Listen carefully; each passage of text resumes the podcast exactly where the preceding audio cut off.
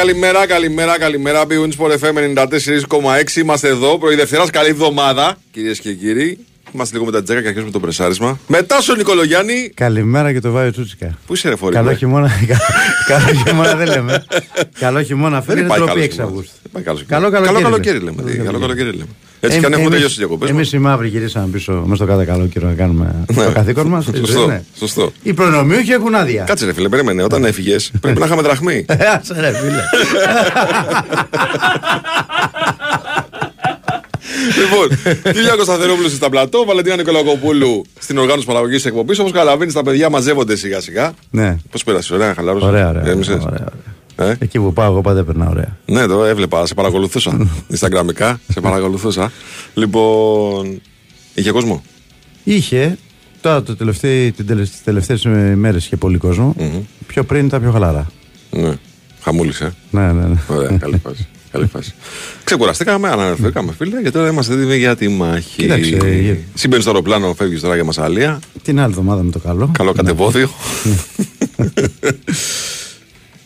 Κάτσαν για τα πρώτα παιχνίδια πρώτα. ναι, ρε παιδί μου, αλλά θα γίνει και το δεύτερο. Ναι, Δηλαδή δεν σωστά, υπάρχει να μην γίνει το σωστά. δεύτερο, θα γίνει το Σωστά. δεύτερο. Έτσι. Έχουμε κληρώσει σήμερα. Σήμερα έχουμε κληρώσει, είναι μεγάλη μέρα. Το σήμερα. τελευταίο, τελευταίο, τελευταίο νέο Ναι, είναι ότι έχουν βγει υποψήφιοι τα υπογκρουπ του ΠΑΟΚ και του Άρη, έτσι. για πες τα. Ε, είναι ο Σασού, για τον ΠΑΟΚ, έτσι. Εφόσον περάσει τη Χάιντουκ. Ο Σασούνα Ραπίτ βγαίνεις ή Ντεπρετσένη, Στεάο Βουκουρεστίου Νότζιλαντ, Ρόζεμπουργκ ή Χάτ και Τσέλιε Σλοβενία ή Νέμαν Γκρότνα Λευκορωσία. Ο Άρης εφόσον περάσει την Δυνάμο Κιέβου θα παίξει μεν με τον νικητή ενός εκ των ζευγαριών Ντίλα Γκόρι Γεωργία ΑΠΟΕΛ Κύπρος Μπεσίκτας Νέφτσι Αζερμπαϊτζάν Τόρσαβν Νησιά Φερόε Ριέκα Κροατία και Τομπόλ Κοστανάι Καζακστάν Ντέρι Σίτι Ιρλανδία ε, κοίταξε, έχ- υπάρχουν και ομάδες που μπορείς να πεις ότι είναι οκ, υπάρχουν και ομάδες που είναι βουνά. Λοιπόν, έχουμε και πιθανούς αντιπάλους του Ολυμπιακού για Ναι. τα playoff του Conference League σε, απει- σε περίπτωση που αποκλειστεί Σωστό. από την Genk. Σωστό. Έτσι. Λοιπόν, σε περίπτωση που αποκλειστεί λοιπόν από την Genk, παίζει με τον νικητή του ζευγαριού Λεχ Πόσναν Σπαρτάκ Τρνάβα ή Αρούκα Μπραν ή Άδανα Ντεμίρ Σπορ Όσιγεκ ή Χιμπέρνιαν Λουκέρνη. Με έναν από αυτούς τους νικητές. Έτσι. Σε λίγο θα τα δείτε γραμμένα και στο site του BWIN Sport Όχι, FM. όχι, ανέβηκα μόλις. Ανέβηκαν. Οπότε λοιπόν καταλαβαίνετε ότι σήμερα έχουμε full Να πούμε ότι προηγείται το Champions League στη μία, έχουμε το Europa League στη δύο, στις δύο και στις τρεις έχουμε το Conference League. Έτσι. Μία, δύο, τρεις. Ναι. Champions League είναι στη μία. Ναι. Έτσι. Ο Παναθηναϊκός είναι ψηλοδεδομένα η φάση. Έτσι. Ο είναι η, Παναθηναϊκός η θα Μπράγκα η πέσει- Ρέιτζερς. Θα πέσει με μία, ναι, με τα ζευγάρια που η Ρέτζες παίζει με τη Σερβέτ, έτσι, μεγάλη έκπληξη, θα παίξει σε την Genk, Με, με 10 παίχτες από το 9. Το δεύτερο ματς. με 10 παίκτες από το 9 έχεις απόλυτο δίκιο. Ε, και με το ζευγάρι της Μπράγκα το οποίο θα στο πω σε λίγο πάντως αποφεύγει την Eindhoven OK ε, αλλά εντάξει ήταν κάτι το- ε, Μπράγκα, Μπάτσκα, Τόπολα Εντάξει, η Ρέι- φαβορί, η φαβορί Rangers, είναι η η Μπράγκα. Μπράγκα και η Rangers έτσι. κοίταξε του Παναθηναϊκού ε, θα πάρουμε μία, μία, ένα-ένα η, πο- η πολύ μεγάλη δυσκολία είναι τώρα. Ο Παναθηναϊκός έχει να ανέβει- ανέβει ένα βουνό τώρα. Η Μασέγ είναι μια ομάδα 300 άλλο, εκατομμύρια κάνει. άλλο επίπεδου. Ε, ναι. Top επίπεδου. Δηλαδή είναι ομάδα Champions League. Ο Μίλων. Σε άκουσα πώ σχολίασε την κλήρωση με τη, με τη Μαρσέικ. Σε άκουσα. Ήσουν πολύ, ήσουν πολύ μεγαλοπαρασκευιάτικο. Ε, τι να βε, φίλε. Δεν Ναι, είναι. όχι, είναι μια εντάξει. ομάδα η οποία θα πρέπει να. Αλήθειες. Να κάνεις μια τρομερή, τρομερή υπέρβαση για να προκριθεί. Ναι. Δεν, είναι, δεν, δηλαδή δεν είναι μια ομάδα που, είναι, σ- που μπορεί να πεις ότι έχει κάνει τόσες μεταγραφές. Ε, έπαιξε ένα μάτς με τη Leverkusen, ε, έχασε ένα-δύο, αλλά η, αν το δεις στο παιχνίδι, έχει χάσει πολλές ευκαιρίες. Εντάξει, η Leverkusen έπαιξε φιλικό με τη West Ham και έζησε 3-0. Ναι, ρε παιδί μου, και θέλω Α, να σου είναι πω- σε τρομερή κατάσταση. η Leverkusen. Ναι, θέλω να σου πω γεμάτο το γήπεδο της Μασέκ, 60.000 κόσμος σε φιλικό. Όπως καταλαβαίνεις, είναι το απόλυτο φαβόρι. Και της γιούχα Μασέκ. μετά το τέλος του μάτς θα είχε.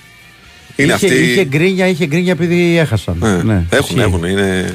Ε, εντάξει, ο Παναθηναϊκός αυτό που υποχρεούται να κάνει, να μπει σε ομίλους, το έκανε με την πρόκληση από την Δνήπρο. Από εδώ και πέρα, αυτό που πάει να κάνει είναι υπέρβαση για να μπορέσει να περάσει στα playoff του, ε, του Champions League. Θα δούμε. Λοιπόν. Οι πιθανότητες δεν είναι υπέρ του πάντως. Θα τα δούμε και στη συνέχεια. Θα πούμε για τις κληρώσεις και στη συνέχεια, γιατί σήμερα είναι το κυρίως πιάτο αυτό. Αύριο έχουμε μάτς. Έτσι. Από αύριο ξεκινάνε τα παιχνίδια. Κοίταξε, είχαμε και του Πάου και του Άρη τις προκλήσει. Μμμ. Ο Άρης πέρασε με δυσκολία. Εγώ αυτό είδα. Ναι, με Την δυσκολία Αραράτ. πέρασε. Καλά, και ο Δηλαδή- Πάοκ δυσκολεύτηκε. Μην κοιτάς το 1-4 το τελικό Τα αποτέλεσμα. είδα τα παιχνίδια. Δηλαδή του Πάουκ το είδα. Του Άρη ματιές. Ο Άρης πριν βάλει τον γκολ είχε αραράτη ευκαιρία. Δηλαδή θα μπορούσε Ναι, να γίνει ναι. 0-1 και να γίνει άλλη κουβέντα. Στο μετά. πρώτο μάτς ήταν ε, πιο κραχτές οι ευκαιρίες της Αραράτη. Ναι, ναι. Στο πρώτο μάτς ήταν. ε, Ο Πάοκ ο, πιστεύω ότι οφείλει πολλά στον Κωνσταντέλια. Ο οποίος έχει κάνει. στον Κοντάρσκι. Στον Κοτάρσκι. Ο οποίος ο Κωνσταντέλιας έχει κάνει τρομερή ενέργεια εκεί. Άστο. Έχει φέρει μπάλα. Αμυντικός έψαχνα να δει που βρίσκεται. Ναι. Ε, εντάξει, το 1-4 έχεις δίκιο. Είναι υπερβολικό. Αλλά είναι και, νομίζω ότι είναι και η πρώτη πρόκληση επί Ισραηλινής ομάδας καλοκαίρι. Ναι, ναι. Ελληνικής ομάδας. Ναι. Έτσι. Πρέπει να τα λάβουμε όλα υπόψη μας. Τώρα είναι δύσκολο με τη Χάιντεκ όμως το μάτς. Είναι δύσκολο. Ναι. Έτσι. Είναι πολύ πιο δύσκολο. Και είναι έξω το πρώτο μάτσο του Πάοκ, να το Ναι. πούμε. Είναι ο μόνος που παίζει έξω με το παιχνίδι. Ε, αλλά είναι δύσκολο, είναι δύσκολο. Κύριε Πρόεδρε, έχουμε, Έχουμε διαφημίσεις. Πούλε. Έχουμε διαφημίσεις. Πάμε διαφημίσεις. Πουλάς.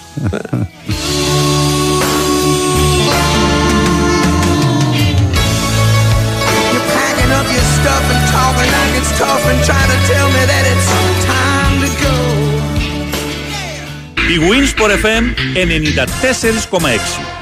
Εγώ είμαι στην Bwin γιατί πάντα ζήλευα τα έργα τέχνης στι δημοπρασίε. Ήθελα κι εγώ να μου κάνουν συνέχεια προσφορές. Και στο live καζίνο της Bwin το κατάφερα, αφού βρίσκω ατέλειωτες μοναδικές προσφορές και τεράστια ποικιλία σε παιχνίδια. Εγώ γι' αυτό είμαι στην Bwin. Γιατί εδώ το live καζίνο είναι σε άλλο επίπεδο. Επιτρέπεται σε άνω των 21. Αρμόδιος ρυθμιστής ΕΕΠ. Κίνδυνος εθισμού και απώλειας περιουσίας. Γραμμή βοήθειας και θεά 1114. Παίξε υπεύθυνα. Όροι και προποθέσει στο bwin.gr. Ωιμέ! Λογαριασμό του ρεύματος επρόσμενα να έρθει και απρόσμενα ευρέθηκα με νούμερο ακραίο.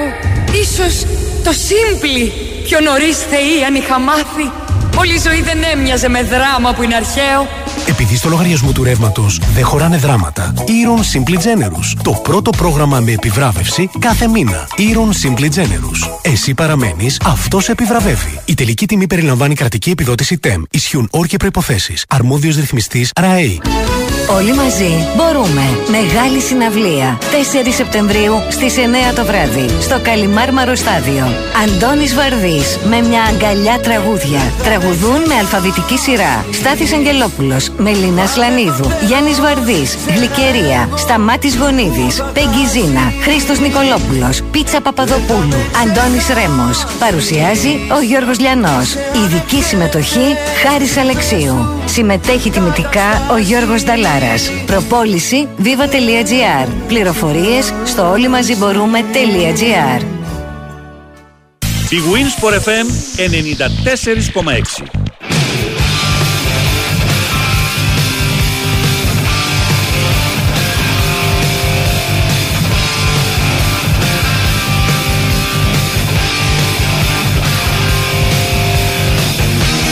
Μπήκες Φορτσάτος, εσύ, να μιλήσουμε για κληρώσεις. Φίλε, Να έχουμε έχουμε. μεταγραφές. Ε. Τι, ποιο πήρες; Ο Ολυμπιακός παίρνει τον Καρντόνα και τον Μπρίνιτ. Μπρίνιτ.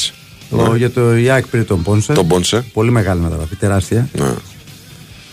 Ε, ο Πάοκ παίρνει, πήρε τον Οσδόεφ. Τον Ροσντόεφ. Και ο Παναγικός παίρνει αμυντικό χάφ. Θα τα πεις εμάς, θα τα πεις μετά. Όχι, ρε, θα πάρει αμυντικό Την χάφ. πάτησε, άμα το πεις σήμερα. την πάτησε, γιατί και μετά και εγώ είμαι. Έτσι.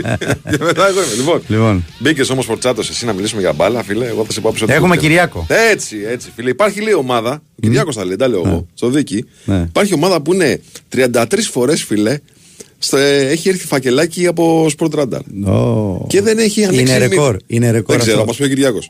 Γεια σου, Πανευρωπαϊκό, Κυριάκο. καλημέρα σας, κύριε. Καλημέρα. Καλή Ο εβδομάδα. Τάσος τώρα γύρισε από διακοπές. Ναι, Ναι, Κυριάκο, ναι, ναι. τώρα, τώρα. Α, με το κατάλαβα. Από τον τρόπο που μιλάει. Το κατάλαβα. Είναι χαλαρός και ήρεμος, ε. Κοίταξε, αυτό δεν είναι τίποτα. Διότι επειδή ακριβώς ψάχνει σε βάθος εξαετίας ο πειθαρχικός δικαστής της ΕΠΟ, έτσι λέει τουλάχιστον, Ναι. ε, το 2017 ο κύριος Δέδες, τότε εκτελεστικός γραμματέας της Ομοσπονδίας, είχε παραστεί στο Λονδίνο σε μία μάζοξη της Ποραντάρ.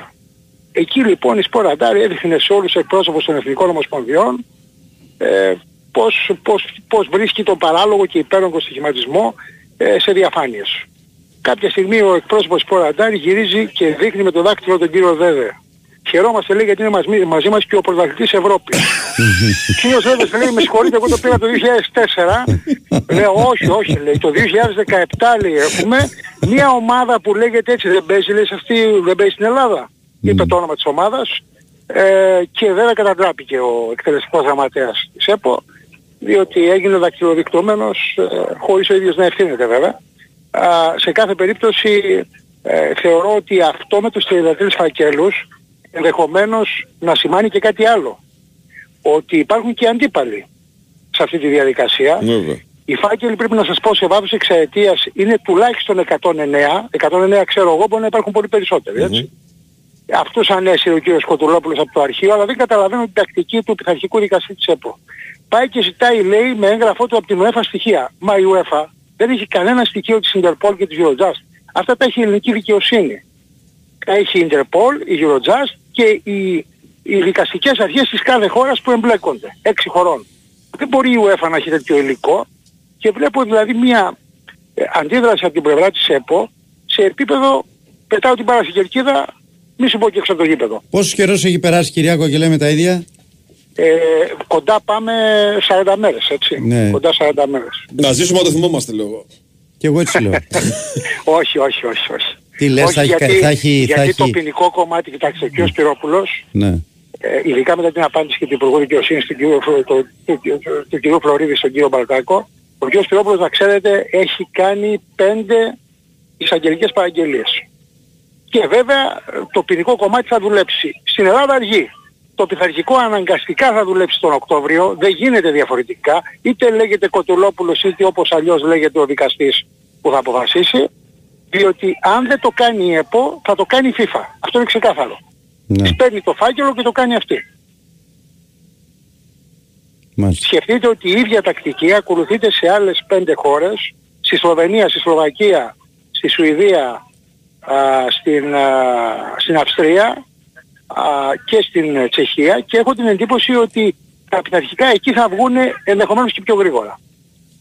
Ναι. Γιατί εμείς εδώ θεωρούμε νέο στοιχείο ό,τι φέρει ο ποινικός εισαγγελέας. Θα έπρεπε να υπάρχουν στοιχεία όταν μια ομάδα δηλαδή έχει 33 φακέλους. Δεν μπορείς να, μην την, ελα- να την ελέγξεις. Δεν λέω να την τιμωρήσεις, να την ελέγξεις. Δεν μπορεί να πηγαίνεις και τους 33 στο αρχείο. Και δεν φταίει μόνο ο κ. Σκοτουλόπουλος και η προηγούμενη πρόεδρος της Επιτροπής Διοντολογίας, η κυρία Εργαλεία, Ιωαννίδου. εργαλεία να διερευνήσουν έχουν ε, τις, τους φακέλους αυτούς. Εννοώ. Μα, ε, μα έχουν ερευνητική ομάδα Έχουν με ερευνητική πρωτοδίκες, με δικαστές. Και αν δεν έχουν, τα ζητάς αυτά. Μμμ. Λες, όπ δεν έχω, ή σηκώνομαι και φεύγω ή θα μου τα δώσετε. Άμα δεν σου δώσουν μικρόφωνο στο Sport FM, θα κάτσεις να δουλέψεις; Λες, δεν έχω μικρόφωνο, δεν δουλεύω. Η, δηλαδή η τακτική, η τακτική που ακολουθήθηκε από την ε, ποδοσφαιρική δικαιοσύνη ε, είναι τουλάχιστον επίοικος τακτική καθυστέρησης. Επίοικος. Μα υποτίθεται ότι όλα αυτά τα προβλήματα εσύ Κυριακό θα τα λύναμε με τους τακτικούς δικαστές. Ή τέλος πάντων κάποια από αυτά, έτσι δεν είναι. Μα μέχρι πρότινος η Γενική Συνέλευση της ΕΠΟ επέλεγε τους δικαστές. Είναι δυνατόν η πρό, ο πρόεδρος, οι πρόεδροι των ενώσεων να επιλέγουν τους δικαστές τους. Υπάρχει πουθενά στον κόσμο σύστημα που εγώ δικαιούμαι να επιλέγω τον φυσικό μου δικαστή. Αυτό μου θα με δικάσει. Μμ. Α, λύθηκε αυτό από την κυβέρνηση την, την τωρινή. Μμμ. Πράγματι λύθηκε. Και πλέον πηγαίνει η λίστα η οποία είναι υποχρεωμένη η ΕΠΟ αυτή να βάλει. Αλλά τα αποτελέσματα της καθυστέρησης έχουν να κάνουν με την προηγούμενη κατάσταση. Δηλαδή με αυτά που συνέβαιναν επί περίπου 15-20 χρόνια. Δεν είναι μόνο τωρινό. Αν πάμε και πιο πίσω θα τα βρούμε μπροστά μας. Και φαινόμαστε εμείς γραφικοί που τα λέμε, ο κόσμος λέει τι φωνάζετε, αφού δεν γίνεται τίποτα. Υπάρχει μια σιωπηρή αποδοχή ατιμορρησίας στο ελληνικό ποδόσφαιρο, η οποία είναι το πιο νοσηρό φαινόμενο. Δηλαδή νοσηρότερο φαινόμενο είναι η, η, η σιωπηρή αποδοχή της ατιμορρησίας. Και, Ο κόσμος έχει πάθει ανοσία. και πάμε να ξεκινήσουμε πρωτάθλημα με εμπλεκόμενες ομάδες σε όλη αυτή την ιστορία, έτσι. Αυτό είναι Ναι, το τρομερό. τουλάχιστον, τουλάχιστον 5 στην πρώτη κατηγορία και 13 στη δεύτερη. Μπράβο. Καλά, το, αν είναι δύσκολο για το πρωτάθλημα της Super League 1 ξέρω εγώ, να ξεκινήσει με αυτές τις ε, προποθέσει, φαντάσου τι γίνεται στη 2. Καλά στη 2. Το μισό, πρωτάθλημα, το μισό πρωτάθλημα είναι. αν, πηγαίναμε, αν πηγαίναμε σε πειθαρχικό τώρα, θα είχαμε ενιαίο όμιλο. Δεν θα είχαμε βοράνοτο. Ναι, Θα είχαμε έναν όμιλο. ναι. Θα έχει ενδιαφέρον αυτό να το δούμε πώς θα ξεκινήσει το πρωτάθλημα της Super Και League. μαθαίνω ότι γίνονται και κινήσεις πωλήσεων ομάδων στη Super League 1. τουλάχιστον δύο ομάδες. Κάτι, κάτι διάβασα στο δίκη, ρε φίλε. Για ένα, μια επαρχιακή ομάδα, κάτι είπες. Ε, για έναν ναι, εφοπλιστή, ο οποίος. Ε, εντάξει, Χρεοκοπημένο, χρεοκοπημένο εφοπλιστή. Είχε βαρέσει κανόνι, έφυγε στην Αμερική, ξαναγύρισε Ελλάδα Ναι. και τώρα ξαφνικά δείχνει ενδιαφέρον για μια ομάδα του Super League 1. Η ομάδα είναι έκπληξη από ό,τι ξέρω. Δηλαδή δεν- δεν το περιμένουμε. Το έχουμε ακούσει γενικά, αλλά ξέρω εγώ. Είναι ομάδα που κινείται διαρκώς. Ναι. Διαρκώς. Πάει μία εδώ, μία από εκεί, μία παρακάτω, μία παραπέρα. κινείται. κινείται, κινείται. Σωστά τα λέει, σωστά τα λέει ο Κυριάκος. δεν Σωστά έγινε τα λέει. Κυριάκο. Ο κύριος Χάτζη Γρηγορίου είναι μαζί μας. Ο κύριος Γρηγορίου Καλημέρα σας. Καλημέρα, Γεια σας. καλημέρα Καλημέρα, κύριε καλημέρα. Γρηγορίου, τι κάνετε, καλημέρα σας. Τώρα βέβαια, ε, θα- αν μπορεί να μας εξηγήσει ο κύριος Γρηγορίου πώς μια ομάδα έχει 33 φακέλους ε, και Κοιτάξτε δεν έχει τώρα- τιμωρηθεί ποτέ, θα μας βοηθήσει. Κοιτάξτε, η- το, Υπήρξε πρώην αθλητικός δικαστής, είναι δικηγόρος, εξαίρετος νομικός αθλητικού δικαίου, έχει την απάντηση φαντάζομαι. η, η, η Sport Radar έχει ορισμένα εργαλεία τα οποία ε, ε, κύριε Θωμαίδη έχουν ε, συγκεκριμένα έχουν ένα συγκεκριμένο πλαφόν δηλαδή ε, εμβέλειας δεν ε, α, διαπιστώνουν έναν ασύνηθι ε, στοιχηματισμό μάλιστα. ε, στην, ε, στη σημείωσή τους αυτή εμπλέκονται και ομάδες ανυπέτειες που παίζουν μαζί με την ε, ας πούμε ε, σε εισαγωγικά ύποπτη ομάδα. Πέρα από αυτά όμως, αυτοί οι φάκελοι, ε, γι' αυτό και έχουν αρχιοθετηθεί, δεν παρουσίαζαν κάποια άλλη ισχυρή ένδειξη υπετιότητας.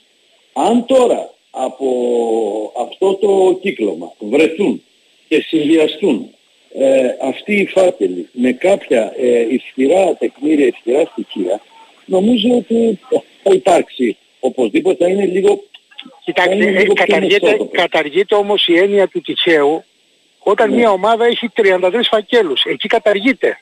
Εκεί δεν υπάρχει Συμφωνώ, τεκμήριο αθωότητας, συμφωνώ. εκεί υπάρχει τεκμήριο ενοχής.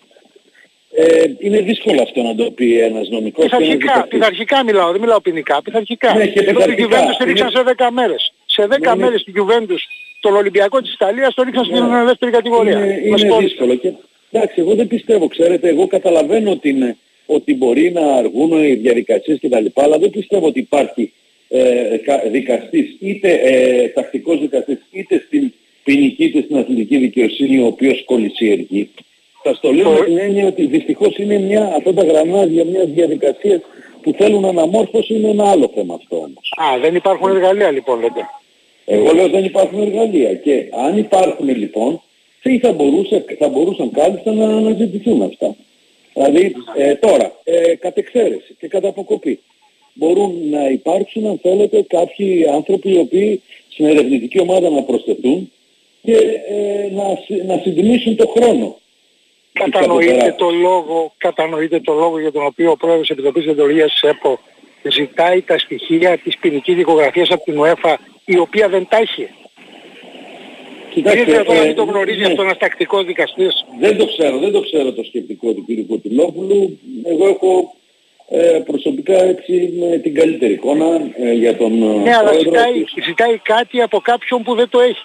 Ναι, από κάποιον δεν το έχει. Ίσως έχει απευθυνθεί παντού, θέλει να κάνει και αυτή την ενέργεια, μήπως ε, μπορέσει... Λίγο, λίγο όσοι- επικοινωνιακό το βλέπω κύριε Γρηγορή. Ναι, με όχι συγχωρείτε που το λέω, ναι. υπερεθνική, δεν ξέρω, δεν θα ήθελα να σου το Και σχολιάσω. λίγο, λίγο της καθυστέρησης. Τι στο μυαλό. Λίγο της Ναι. καθυστέρησης. Εντάξει. Τώρα, ε, θεωρείτε ότι ε, τέλος Σεπτεμβρίου που τελειώνουν οι εκθέσεις από μαγνητοφωνήσιο από Ναι, την πο- Διεύθυνση πότε είναι Εγκληματικών τέλος; Υπηρεσιών. Τέλος Σεπτεμβρίου. Μάλιστα.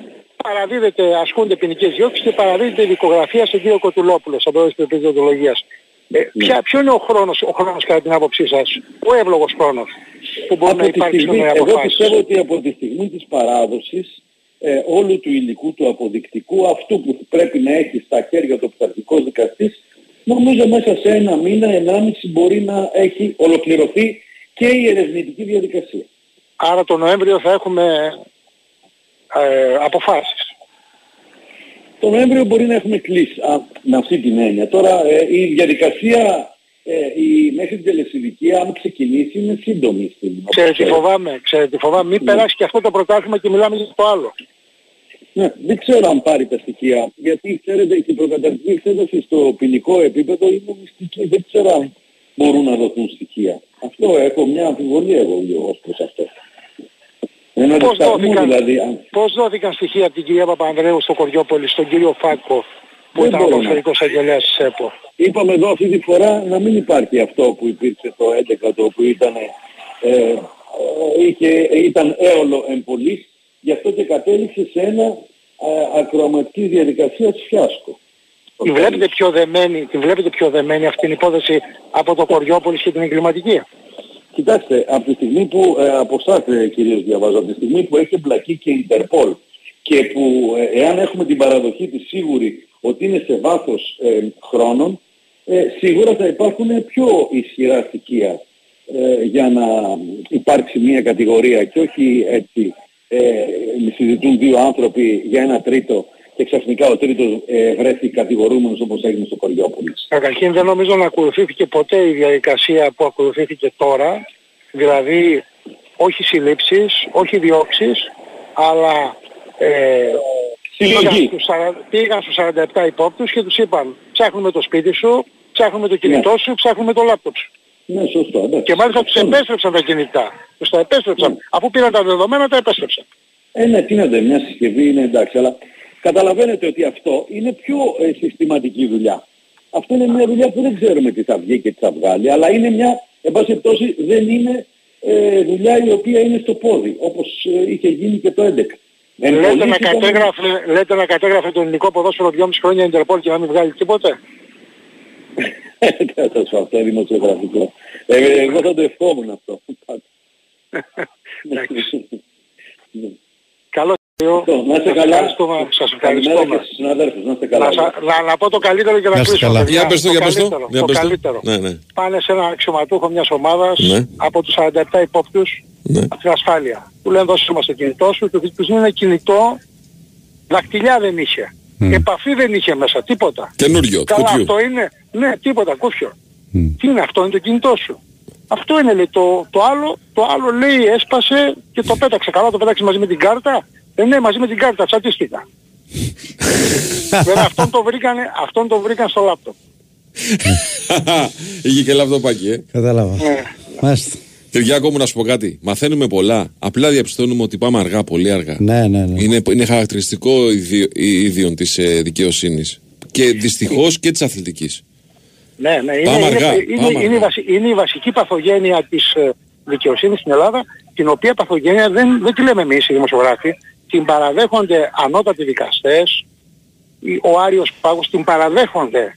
Θα σας πω μόνο τούτο. Θυμάστε ένα μάτς Πανιόνιος στην άμμο Τυφλίδας 5-2 Ναι. διπλό ημίχρονο στο Ναι, τελικό. ναι, ναι, ναι, Το ναι. θυμάστε; Πώς δεν το θυμάμαι. Ω, ω, ω. Ωραία. 16 χρόνια, επειδή ήμουν μάρτυρας και μαρτύρησα εγώ στο τέλος, είχα πάει καμιά 25 φορές στο δικαστήριο, ο άνθρωπος που φέρεται να το έστησε έφαγε 16 χρόνια φυλάκι ένας Κροάτης μάνατζερ. Ναι, ναι, ναι. Και στο, στο, στο εφετείο, μετά από 19 χρόνια παρακαλώ, το εφετείο το κάναμε μετά από 19 χρόνια. Τι έγινε, παραγράφει. Παραγραφή. Παραγράφει. Μα είναι ο, ο, ο πιο σύνηθι τρόπος ε, λύσης υποθέσεων. η παραγραφή. Δηλαδή όλοι δέχτηκαν οι δικαστές, μιλάμε για ανώτατους δικαστές, οι μάρτυρες ε, δέχτηκαν ότι έγινε το αδίκημα, ότι παίχτηκαν 5 εκατομμύρια δολάρια σας το μάτς, το δέχτηκαν οι δικαστές, αλλά παραγράφει. Από τη στιγμή που δεν υπάρχει βούληση, Κυριάκο, τα ξεχνάμε όλα. Ελπίζω ότι η κυβέρνηση τουλάχιστον θα πιέσει προς αυτή την κατεύθυνση Τι και να σου επειδή έχω εμπιστοσύνη στον άνθρωπο που είναι υπουργός δικαιοσύνης αυτή τη στιγμή, τον Γιώργο Τοφλωρίδη, θεωρώ ότι δεν θα το αφήσει έτσι. Μην ξεχνάτε τι έκανε με την παράγκα του αθλητισμού Την παράγκα το ένα. 2000. Ναι, ναι. Έτσι, την παράγκα 1. Ναι, Παράγκα ένα. Σωστό, σωστή παρατήρηση. παράγκα 1. Κυριάκο, μου σε ευχαριστώ Έγινε, πάρα πολύ. Κυριάκο. Να είστε καλά. να είστε καλά. Καλημέρα, καλημέρα, καλημέρα. Λοιπόν, break. Δεν πάμε δελτίο, το χάσαμε, το φάγαμε, φίλε.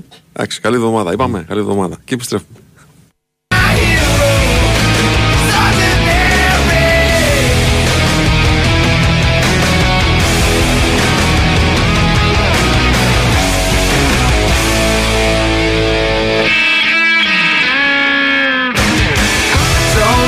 Λοιπόν, είμαστε εδώ, λίγο μετά τις 10.30. Big Wins Sport FM 94,6. Πήγαμε μια βόλτα πίσω από την κουρτίνα. Τώρα ξαναβγαίνουμε μπροστά. Τάσος Νικολογιάννης. Βάζει Τσούτσικας. Κυριάκο Σταθερόπουλος στα πλατό και στις μουσικές επιλογές. Τσιτωμένος αλλά περίλαμπρο. Βαλεντίνα Νικολακοπούλου στην οργάνωση παραγωγής εκπομπής. Και πάντα μαζί μας η Big Win.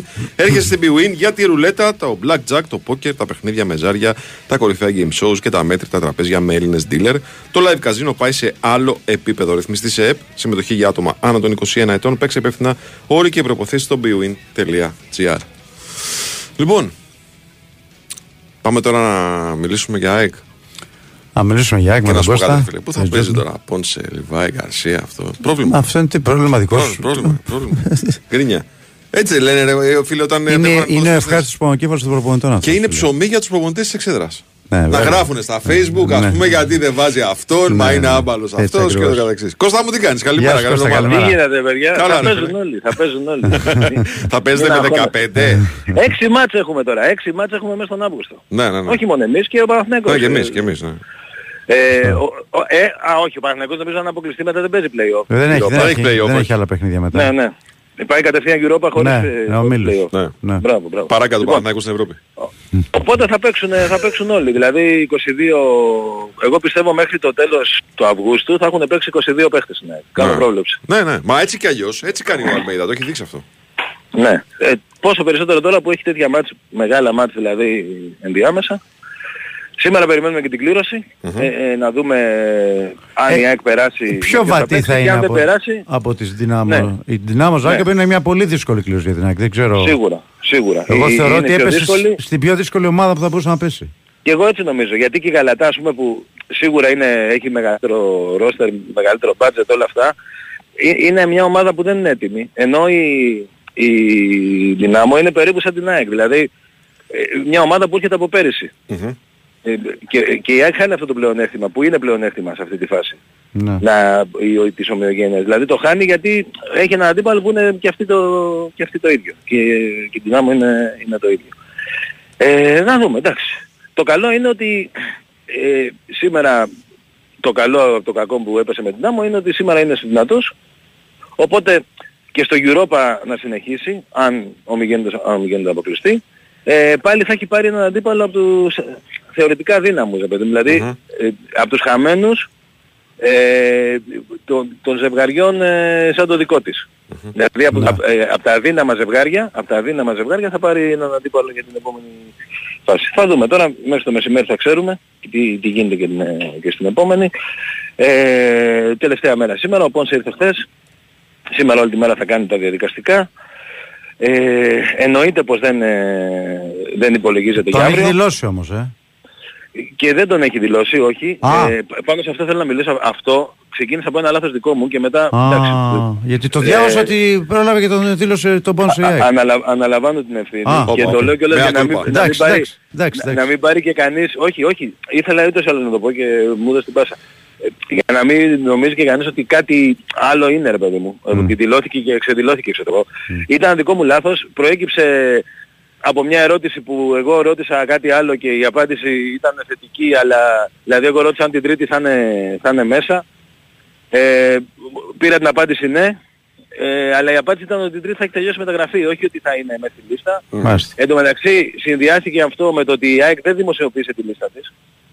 Οπότε Συγγνώμη, ήταν μια στη- λογική σκέψη. Στο site της ΟΕΦΑ δεν υπάρχουν. Υ- Υπάρχουν αλλά ήταν, βγήκανε μετά, βγήκε μετά. Α, μάλιστα, μάλιστα. μάλιστα, Ο, μάλιστα. ο, ε, ο Παναθηναϊκός ας πούμε όταν τη δημοσιοποίησε ανακοίνωσε ότι μπήκε ξέρω εγώ Ναι, ναι, έχεις έχει αυτή η δίκιο. αλλαγή. Ναι, τέλος ναι, πάντων. Βγήκε ναι. ο Ζέκα νομίζω και μπήκε ένας άλλος δεν θυμάμαι Ναι, ποιος. ναι. Α, ε, Η ΑΕΚ δεν, δεν είπε ότι αυτοί είναι οι παίχτες. Οπότε λο- σε συνδυασμό με την ερώτηση που έκανα και πήρα την απάντηση αυτή και το ότι δεν βγήκε η λίστα, άρα θεώρησα εγώ ότι κάτι κρύβει η λίστα, γι' αυτό δεν βγήκε. Μμ. Ε, είπα αυτό, συγγνώμη γιατί παρέσυρα και άλλους. Ωραία, συναδέλφους εντάξει, και- παιδάκι μου, και- δεν και πειράζει, βγήκε σιγά σαν να το. είναι δεδομένο. Είδες και εσύ το είπες τώρα σαν δεδομένο. Ενώ από την Παρασκευή είχαμε πει ότι δεν είναι σίγουρα Ε, δεν και είναι. πιστεύω ότι δεν θα είναι κιόλας. Δηλαδή πιθανόν δεν θα είναι και για το δεύτερο μάτς. Ναι. Ε, αν ε, οι αλλαγές στη λίστα όπως και του Αραούχο που μπήκε στις ε, προπονήσεις χθες και είναι μια πολύ σημαντική είδηση και αυτή για την ομάδα ε, πι- πιστεύω από το επόμενο παιχνίδι. Από τα επό- από την, ε, δηλαδή στο Champions League αν περάσει ή στο Europa αν, απο, αν ε, αποκλειστεί από τη Zagreb ε, εκεί θα γίνουν κάποιες αλλαγές στη λίστα που και εκεί είναι, είναι πολύ δύσκολο τώρα οι αλλαγές. Οριακά σε αυτό το παιχνίδι μπήκαν όλοι μέσα. Τώρα στο επόμενο, δηλαδή ξέρεις, κα- κάποιοι θα πρέπει να βγουν για να μπουν ο Πόνσε και ο, και ο Αραούχο. Ε, και εντάξει, εκτός αν ο Αραούχος θα θεωρηθεί ας πούμε ότι α, και στα επόμενα μάτια δεν θα έχει ρυθμό και θα πάει για πιο μετά. Ο Πόνσε έκανε κανονική προετοιμασία με την Έλτσε. Μάλιστα το βράδυ που η ΑΕΚ ουσιαστικά τον, ε, τον έκλεισε ε, έπαιξε και όλα, είχε παίξει και σε φιλικό, έχει παίξει όλα τα φιλικά, έχει κάνει όλες τις προπονήσεις, αφού είναι έτοιμος, ε, αθλητικά είναι έτοιμος, οπότε νομίζω ότι στη, στην επο, στο επόμενη Δηλαδή 22-29 Αυγούστου που είναι η- τα επόμενα παιχνίδια σίγουρα θα είναι, Εντάξει. θα είναι μέσα. Ένας αριστερός μπακ μπορεί να δει. Δηλαδή ο Μοχαμάντι μπορεί να μείνει εκτός για να είναι ο Πίλιος στη θέση του έτσι και να είναι να, είναι- να αδειάσει μια θέση Ναι. ξένου για τη λίστα. Μια Ε, λύση είναι αυτή. Κυ- Κυρίως επειδή είναι ο Σιντιμπέ που μπορεί να παίξει και δεξιά και αριστερά. Μμμ. Και αυτό. Ε, και αυτό, και αυτό. ναι, και, και, και αυτό. Γιατί και ο, και ο Πίλιος δεν είναι home ground που λένε. Δηλαδή δεν είναι Γηγενής, δημιουργήμα της γηγενής, ομάδας. γηγενής, ναι. Ναι, ε- είναι δημιούργημα της Ομοσπονδίας. Η ΑΕΚ είναι, είναι κλεισμένη εκεί. Έχει τέσσερις, δικαιούται να έχει τέσσερις και έχει τέσσερις. Μμμ, μμμ. Οπότε δεν, ε, ξέρεις και εκεί είναι, είναι πρόβλημα. Αυτό, αυτό που λες μπορεί να δώσει λύση σε παιχνίδια του ελληνικού πρωταθλήματος, να μένει ένας από τα δύο αριστερά μπακ έξω και να μπαίνει ο Πίλιος ώστε ε, Να ανοίγει μια θέση για επειδή η ΑΕΚ κάποιον έχει με το όριο των ξένων. Βέβαια. Είναι το όριο των ξένων. Ε, λοιπόν, σήμερα είναι η συνέντευξη τύπου. Ε, μετά την κλήρωση, που είναι πολύ, νομίζω είναι το πιο σημαντικό πράγμα έτσι, της, ε, της σημερινής μέρας. Ε, τώρα για δεκάδα, εντάξει μπορούμε να πούμε και αύριο, αλλά στα γρήγορα έτσι νομίζω ότι ε, η εντεκάδα που ξεκίνησε το παιχνίδι στην Τουρκία είναι το, το φαβόρι και πρέπει να δούμε εκεί με τα πλάγια μπακ τι, τι- τι θα γίνει. Ε, θεωρώ δηλαδή ο Στάνκοβιτς ότι έχει προβάδισμα για το τέρμα. Τώρα, δεξιά έχει δείξει ότι τα δίδυμα τα μοιρα... ε, ότι έχει κάνει δύο δίδυμα. Δηλαδή, ε, Ρότα με Χατζισαφί, Σιντιμπέ με Μοχαμαντί. Μμμ. Εκεί ε, θεωρώ ότι το πρώτο, δηλαδή το Ρότα Χατζισαφί, έχει, έχει ένα... Αυτό το προβάδισμα. βασικό της- του τέλους της περασμένης σεζόν, έτσι. Ναι. Το βασικό Ναι, εντάξει. δίδυμο. Βέβαια είχε χτυπήσει ο Σιντιμπέ γιατί η αλήθεια είναι ότι έτσι όπως έπαιξε την Τούμπα ο Σιντιμπέ, μάλλον ο Σιντιμπέ θα συνέχιζε. Αν δεν Αχα. πάθαινε τη φλάση. Μμμ. Αν θυμάσαι το μάτσο. Ναι, ναι, ναι. Ε, αλλά ναι, ε, και αυτό το νομίζω γίνεται επειδή θέλει ο ένας από τους δύο πλάγιους να έχει επιστροφές όπως έχει και ο Ρώτα πολύ καλές επιστροφές και ο Μοχαμέτη από την άλλη πλευρά. Στο ο Βίντα είναι να πούμε ότι είναι 100% έτοιμος, δηλαδή δεν μπήκε με το ζόρι στην προπόνηση, θα παίξει σίγουρα, οπότε θα είναι Βίντα μου κουντί. Ε, Θεωρώ ότι τα δύο εξάρια θα είναι μέσα στο γήπεδο. Εντάξει, ο ένας θα παίζει λίγο πιο πίσω, ο, Γιόνσον, ο, Σι- ο Σιμάς και λίγο πιο πίσω, ο Γιόνσον λίγο πιο μπροστά, παίζει η ομάδα τέλος πάντων.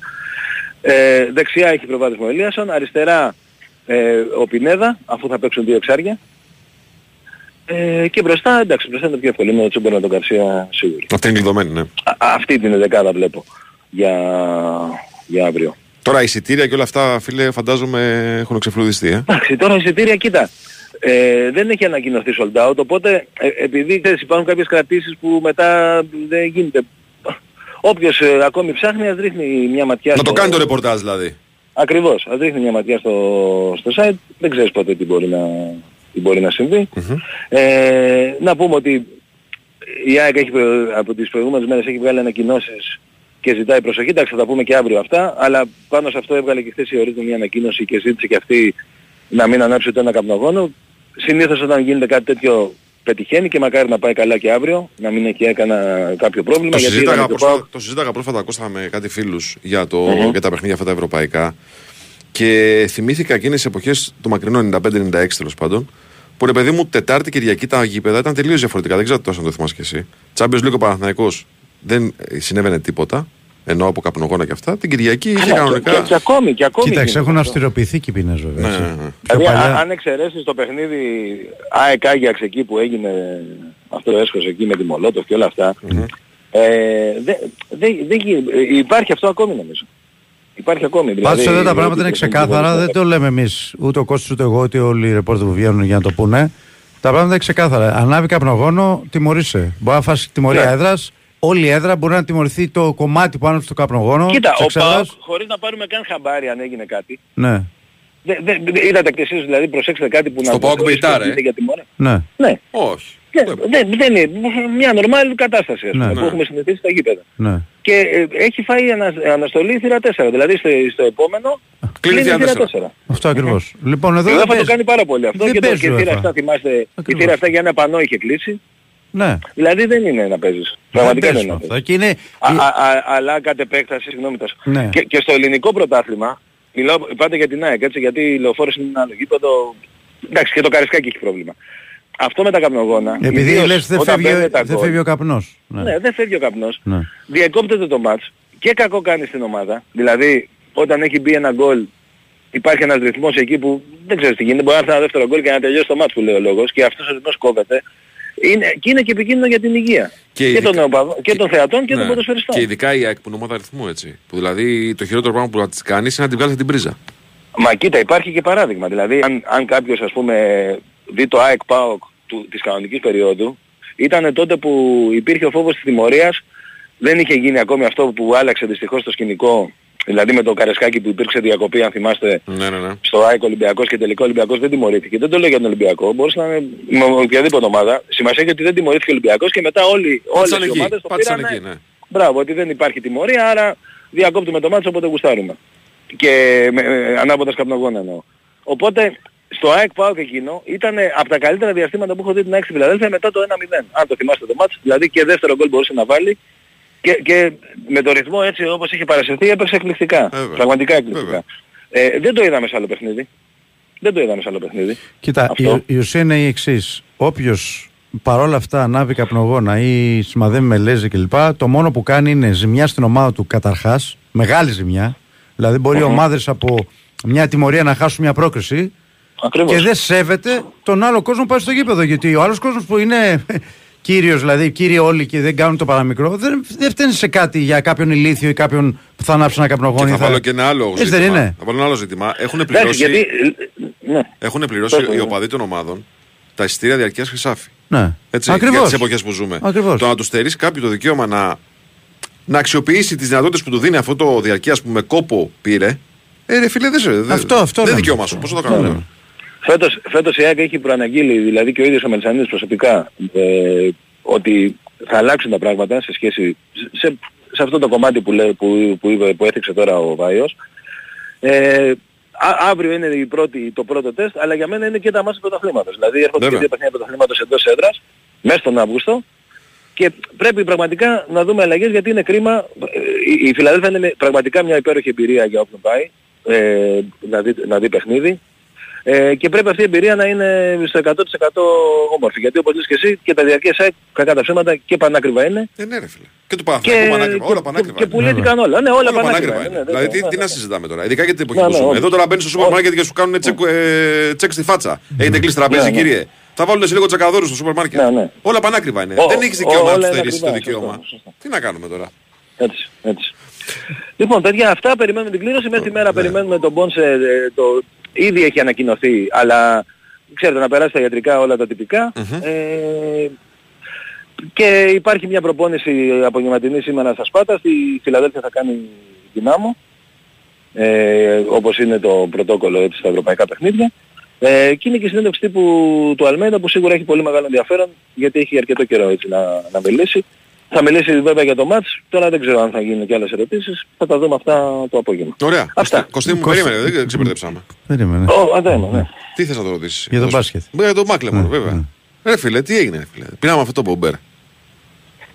Έχεις εικόνα. Τώρα- Το έχεις εικόνα. Κοίτα, ε, ε, ε, ε, έχω, είχα πει ότι θα, θα, ε, φέτος το καλοκαίρι θα αλλάξουν τα πράγματα, θα, θα πάνε προς το καλύτερο. Ε, το βλέπουμε ήδη, νομίζω όλες οι επιλογές παίχτων που έχει κάνει η ΑΕΚ ε, είναι πολύ καλές μέχρι τώρα. Ε, σίγουρα για το επίπεδο Champions League είναι πάρα πολύ καλές. Αυτή νομίζω είναι μια μεταγραφή πραγματικά πάρα πολύ μεγάλη ε, που κατάφερε να την κλείσει η ΑΕΚ ε, και ο Αγγελόπουλος και σίγουρα και η παρουσία του Πλάθα παίζει μεγάλο ρόλο στο να έρθουν τέτοιοι παίκτες στη, στην Ελλάδα και στην Ευρώπη γιατί ο συγκεκριμένος έχει παίξει μόνο NBA και ένα χρόνο στην Κίνα. Ναι.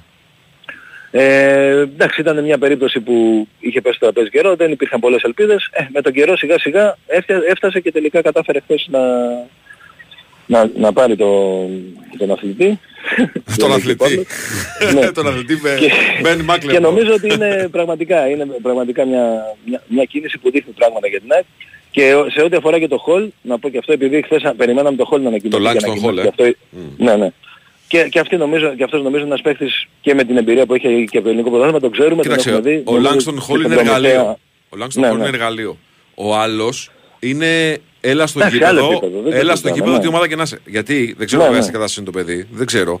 Αλλά επειδή παρακολουθώ το, την πορεία του από το κολέγιο, μετά που τον πήραν Σακραμέντο και ούτω καθεξής, ο Μμμ, τύπος μμμ. είναι, είναι, Λέω είναι scoring machine. Είναι δηλαδή. Ναι, ναι. Ε, το σουτ είναι. Εκτελεστής. Μπράβο, ναι, Ναι, το ναι, σουτ ναι. είναι. Και είναι και τρομερό σε καρφώματα. Έχει πάρει και διαγωνισμό καρφωμάτων νομίζω.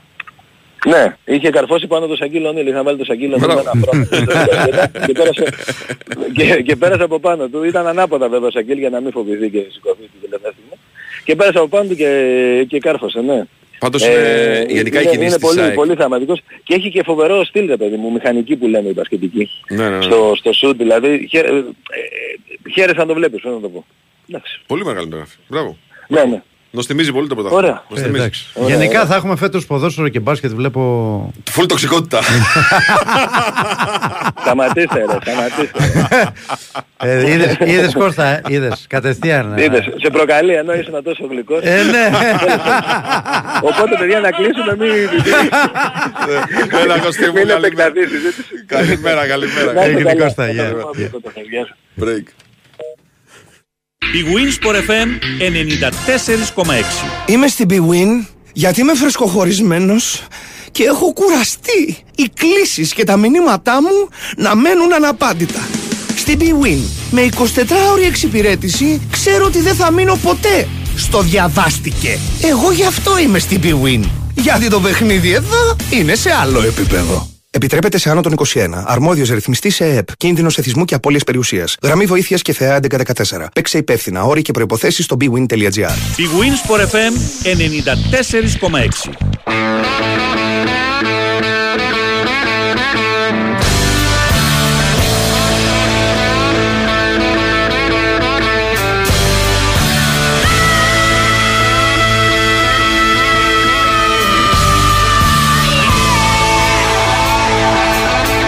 Μια ψυχή μας καλεί να πάμε στον Πανετολικό. Ε, καλώς τον. Ε, Γιωργάκη. Γιωργάκη, τι Γιωργάκη, γίνεται, ρε, τι πώς γίνεται, πάμε; Γιωργάκη; Πήρε χαφάρα, Αργεντίνο δεν πήρε; Αργεντίνο, χαφάρα. Ναι. ναι, ναι, ναι, ναι. Χαφάρα, τέλος πάντων έτσι λίγο ντυμένος. Μάλιστα. Λοιπόν, αλλά πήρε παίχτη, ναι. Ε, κάτσε να σου πω και λεπτομέρειες κιόλας. Ε, Μια που ενόχλησε ο κύριος. Λοιπόν, ο Φράνκο Μπαλτασάρα. Ωραίο όνομα. Ε, ο- το Φράνκο. Το Μπαλτασάρα τώρα. Εντάξει. Λοιπόν, δεν είναι κοντά στην, ε, στην ολοκλήρωση της μεταγραφής, έτσι. Μπήκε στα χρόνια για την Ελλάδα. Μπήκε. Μπαλτασάρας. Μπήκε ο Μπαλτασάρας.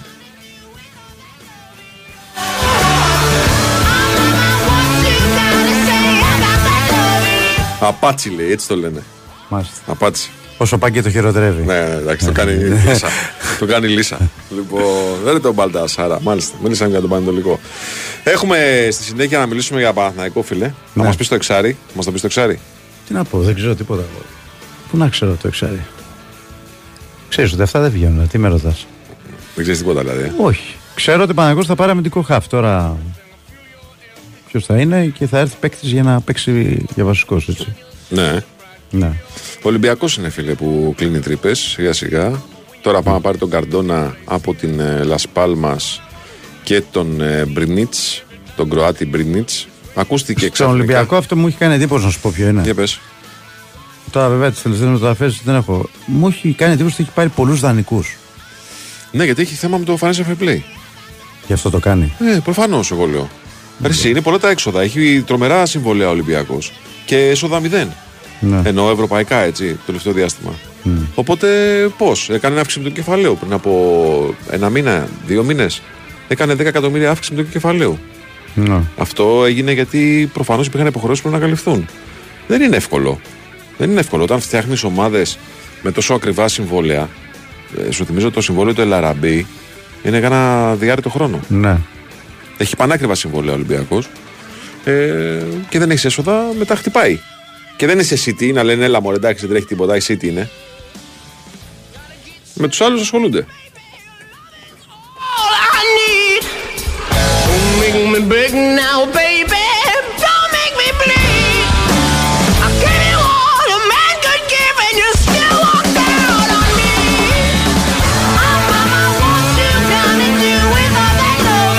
Πάο κάνει τις κινήσεις του τώρα. Και α- Ο Πάουκ- Ο Πάουκ πήρε τον Οσδόεφ. Ναι, προσπαθεί να αλλάξει λίγο το κλίμα. Ε, γιατί υπήρχε γκρίνια στο Σαλονίκη. Ναι. Για τη στασιμότητα του Πάοκ. Γιατί ήταν πολύ στάσιμος ο Πάοκ. Δεν έκανε τίποτα. Λοιπόν, αλλά πάνε τον Οσντόεφ τώρα. Ε, κάπου γράφτηκε, κάπου είδα χθες. Τώρα δεν ξέρω. Για τον Μπαγιέτ. Που έφυγε από τη Μασέη. Ναι, Ναι. τον Μπαγιέτ. Ε, δεν Και δεν- το Μαξίβο. Μαξίμοβιτς. Μαξίμοβιτς λένε για τον Πάουκ. Τώρα τι από όλα αυτά ισχύει δεν ξέρω. Ναι, ο Μαξιμόβιτ έχει ξαναγραφτεί νομίζω για τον Πάοκ. Μμ. Θα μας τα πει ο Δημήτρης Μπατζόγλου. Ο Κούρτιτς πάει στην Κραϊόβα, ε. Ο Πήγε. Κούρτιτς έτσι κι Ναι. αλλιώς. Ναι. Φίλε, πέρσι δεν έπαιξε καθόλου σχεδόν. Όχι σχεδόν, δεν έπαιξε καθόλου. Ποτέ. Δεν είναι απουσία, αλλά σου λέει τώρα στον Πάοκ, σου λέει «Ρε εσύ ο Κούρτιτς έπαιρνε ξέρω εγώ 1,5 εκατομμύριο το χρόνο. Έφυγε. Δεν πρέπει αυτά τα λεφτά κάπου να τα δώσουμε. Δεν πρέπει κάπως να επενδύσουμε τα χρήματα αυτά. Ο Πάουκ είχε το, μέσα στο καλοκαίρι την αποχώρηση του Μπότο. Ναι, το Ολιβέηρα. Καλά, τον Μπότο δεν, ο Μπότο δεν δούλεψε ποτέ με τον Πάοκ ουσιαστικά. Το σχήμα Μπότο ο Πάοκ δεν δούλεψε ποτέ. Ναι. Ουσιαστικά. Ναι. Δούλεψε μόνο πέρσι το καλοκαίρι που έκανε αυτή την προσπάθεια ανέβρεσης παικτών μικρής ηλικίας. Δεν βγήκε στον Πάοκ. Φεύγει ο Ντάντας. Φεύγει ο Ολιβέιρα. Φεύγει ο. Ο, ο, που Ο είπες, Κούρτιτς. ο Κούρτιτς, που είναι λεφτά, είναι συμβόλαια αυτά. Ναι. Έτσι. Ε, Σου λέει ο άλλος, αυτά τα λεφτά τουλάχιστον να τα δώσουμε κάπου να καλύψουμε τρύπες. Δεν έγινε. Ήρθε ο Σαμάτα, οκ. Έγινε σίριαλ με τον ε, σέντερ φορ τον Ιταλό. Τελικά δεν τα βρήκαν στα χρήματα. Ναι. Οπότε σου λέει, τώρα όμως με τον Νεοσδόεφ λίγο μαλακώνει το πράγμα γιατί έχει και θέμα στα χάφου Πάοκ. Ο Ντόγκλας Αγκούστο που είναι ο πιο έτσι δυναμικός του παίχτης είναι από κόκκινη σε κίτρινη και από κίτρινη σε κόκκινη. Ναι. Ο Σβάμπ είναι χαλιά. Και ο Τσιγκάρας ήρθε για να καλύψει πάλι κάποια κενά. Όμως πώς να στηριχτείς για να γίνεται παιχνίδι από τα χάφ στο Τσιγκάρα; Δεν είναι εύκολο. Κοίταξε, αλήθεια είναι ότι ο Πάουκ είναι σφιχτός γενικά και πολύ οικονομικά λέω. Και ε, θα πρέπει ο Λουτσέσκου να πάρει το 200%, 200% των παικτών για να μπορέσει να κάνει κάτι. Φαίνεται αυτή τη στιγμή. Τώρα τι θα γίνει μέχρι τέλος Αυγούστου ή το Σεπτέμβριο, γιατί θα, η μεταγραφική περίοδος πάει μέχρι 10 Σεπτεμβρίου. Ναι. Δεν ξέρω, αλλά αυτή τη στιγμή αυτό φαίνεται να υπάρχει. Έτσι. Να δούμε. Θα, θα παίξει ρόλο και το αν θα περάσει στη Χάιντουκ ο ΠΑΟΚ. Ναι. Ε, αν την περάσει στη Χάιντουκ, το λέγαμε και για την Μπεϊτάρ φυσικά. Τώρα το λέμε και για τη Χάιντουκ όμως. Ότι καλά, αν δεν πέρναγε την Μπεϊτάρ, πιστεύω θα φεύγανε και δύο-τρεις τον Πάοκ. Τώρα, αν περάσει τη Χάιντουκ, μπορεί να, να έχει δυνατότητες να κάνει και μια-δυο κινήσεις ε, έξτρα. Λοιπόν, πάμε σε ένα διάλειμμα να ακούσουμε δελτίο ειδήσεων και να επιστρέψουμε με ρεπορτάζ Παναθηναϊκού. Πριν από αυτό όμως να σας πω ότι όπως κάθε χρονιά, έτσι και φέτος, δεκάδες χιλιάδες μαθητών που ολοκληρώνουν τη δευτεροβάθμια εκπαίδευσή τους καλούνται να επιλέξουν τη σχολή της προτίμησής τους συχνά χωρίς να γνωρίζουν ακριβώς το αντικείμενο αλλά ούτε και τις επαγγελματικές προοπτικές που προσφέρει. Η φυσικοθεραπεία λοιπόν αποτελεί τα τελευταία χρόνια μια πολύ δημοφιλή επιλογή μετα- μεταξύ των λεγόμενων παραϊατρικών επαγγελμάτων με μεγάλη ζήτηση, πολύ καλές προοπτικές αποκατάστασης αλλά και με πληθώρα επιλογών εξειδίκευσης. Η καλύτερη επιλογή για σπουδέ φυσικοθεραπεία στην Κύπρο είναι το Ευρωπαϊκό Πανεπιστήμιο Κύπρου, καθώς προσφέρει ένα ολοκληρωμένο πτυχίο με πλήρη κατάρτιση και άμεση εργασιακή εμπειρία. Το Ευρωπαϊκό Πανεπιστήμιο Κύπρου δέχεται αιτήσεις εισαγωγής νέων υποψηφίων φοιτητών αλλά και φοιτητριών από μεταγραφή για το φθινοπορεινό εξάμεινο που ξεκινάει στις 2 Οκτωβρίου. Περισσότερες πληροφορίες στην ιστοσελίδα του Πανεπιστημίου www.euc.ac.cy. Πάμε λοιπόν δελτίο και επιστρέφουμε.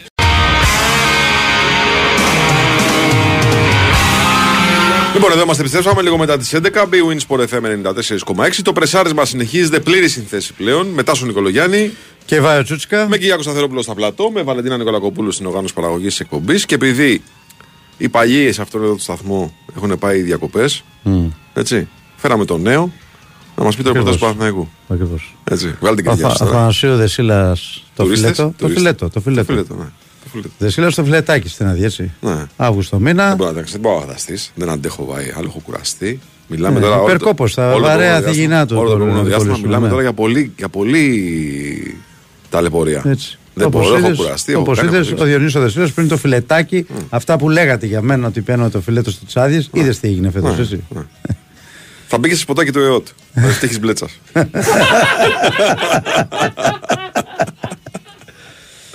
Λοιπόν, Α τον άνθρωπο να κάνει διακοπές. Ναι, το ναι. λιώσαμε το, το, το, το Διονυσάκο. εντάξει, έχεις δίκιο. Έτσι. Ταλαιπωρήθηκε ο καημένος. Λοιπόν, Ο άλλος Αθανασίου τι κάνει τον είδες καθόλου; Έχω και καλά άλλο. είναι, Σαλαμίκονο νομίζω έχει πάει. Σαλαμίκονο είναι. Ναι. Ωραία. Εκεί ξαπλώστρα έχει πετσέτες. Κίνημα πετσέτας έχει. Κίνημα κλαψο- κλαπ- ε, ξαπλώστρας, πώς το λένε. λοιπόν, για πες, φίλε, τι γίνεται στο ρεπορτάζ; Καταρχάς να πούμε για την κλήρωση και πάλι ότι θα έχουμε το μεσημέρι στη μία ε, την υποψήφια αντίπαλο του Παναθηναϊκού εφόσον περάσει τη Μαρσέιγ. Ε, ε, θα είναι η Rangers ή η Μπράγκα. Εφόσον η Rangers περάσει τη Σερβέτ και η Μπράγκα περάσει την Μπάτσκα Τόπολα. Είδα τη Rangers με την Κιλμάρνοκ Ναι, την Κυριακή, το Σάββατο, πρώτο μάτς. Δεν βλεπόντουσαν. τέλος πάντων. Ε, είναι μακρινό, μακρι- μ- μακριά αυτή η μέρα ακόμα. Ναι. Γιατί μπροστά του Έχει Παναθηναϊκός Μαρσέγγι τώρα προς τα πάνω. Έχει ένα πολύ, πολύ, που- πάρα, πάρα πολύ δύσκολο παιχνίδι με τη Μασέη. Ε, την έχουν δει στο παναθηναικο την είδαν και από κοντά. Είχε πάει άνθρωπος του Παναθηναϊκού και είδε το μάτι της Μασέη Λιβερκούζεν.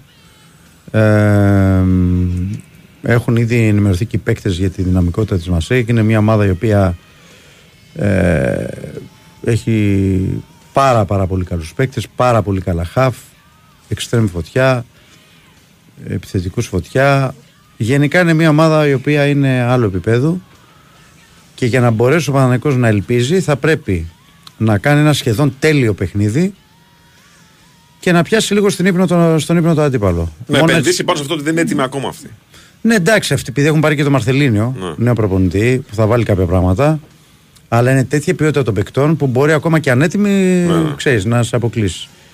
Ε, και γενικά μας έχει, έχει μια τρομερή παράδοση στα αποτελεσματικά, προκρίνεται συνέχεια, δεν έχει αποκλειστεί. Ε, πρέπει να ανέβει ένα βουνό ο Παναθηναϊκός, ε, αλλά δεν θα, τη, θα εξαντλήσει ό,τι πιθανότητες υπάρχουν. Ο Γιωβάνοβιτς έχει ενημερώσει τους παίκτες ότι θα πρέπει να είναι στο 200% συγκεντρωμένοι, δηλαδή λάθη τύπου Ντνίπρο. Τελείωσες. Δεν έχεις καμία τύχη. Ειδικά, Καλά, στη- ειδικά στη λεωφόρο. δεν το συζητάμε. Στο μάτι της λεωφόρου με την Ντνίπρο εννοώ εγώ. Ο Παναγενικό δεν ήταν καλός. Αν επαναλάβει αυτά, αλλά δεν έχει καμία τύχη. Ε, ελπίζω ο Γιωβάνοβιτς ότι οι παίκτες θα παρουσιαστούν στο 200% συγκέντρωσης επειδή παίζουν και ένα, με ένα πολύ μεγάλο αντίπαλο, με ένα πολύ δύσκολο αντίπαλο. Καταλαβαίνεις ότι αυτό μετράει και στους παίκτες μέσα. Δηλαδή σου λέει μην πάθουμε καμία μεγάλη ζημιά, και είναι στο 200% συγκέντρωσης, αλλά δεν ξέρουμε αν θα φτάσει αυτό. Ε, σήμερα είχε πρωινή προπόνηση. Χαλάρωμα έκαναν οι παίκτες γιατί τους έκανε λίγο πιο εντατικά τις προηγούμενες τρεις μέρες. Άλλη αύριο το απόγευμα, αποστολή και αξιονοδοχείο και Τετάρτη το παιχνίδι. Τώρα για την δεκάδα πιστεύω θα πάμε σε μια-δύο αλλαγές, δεν ξέρω ακόμα ποιες.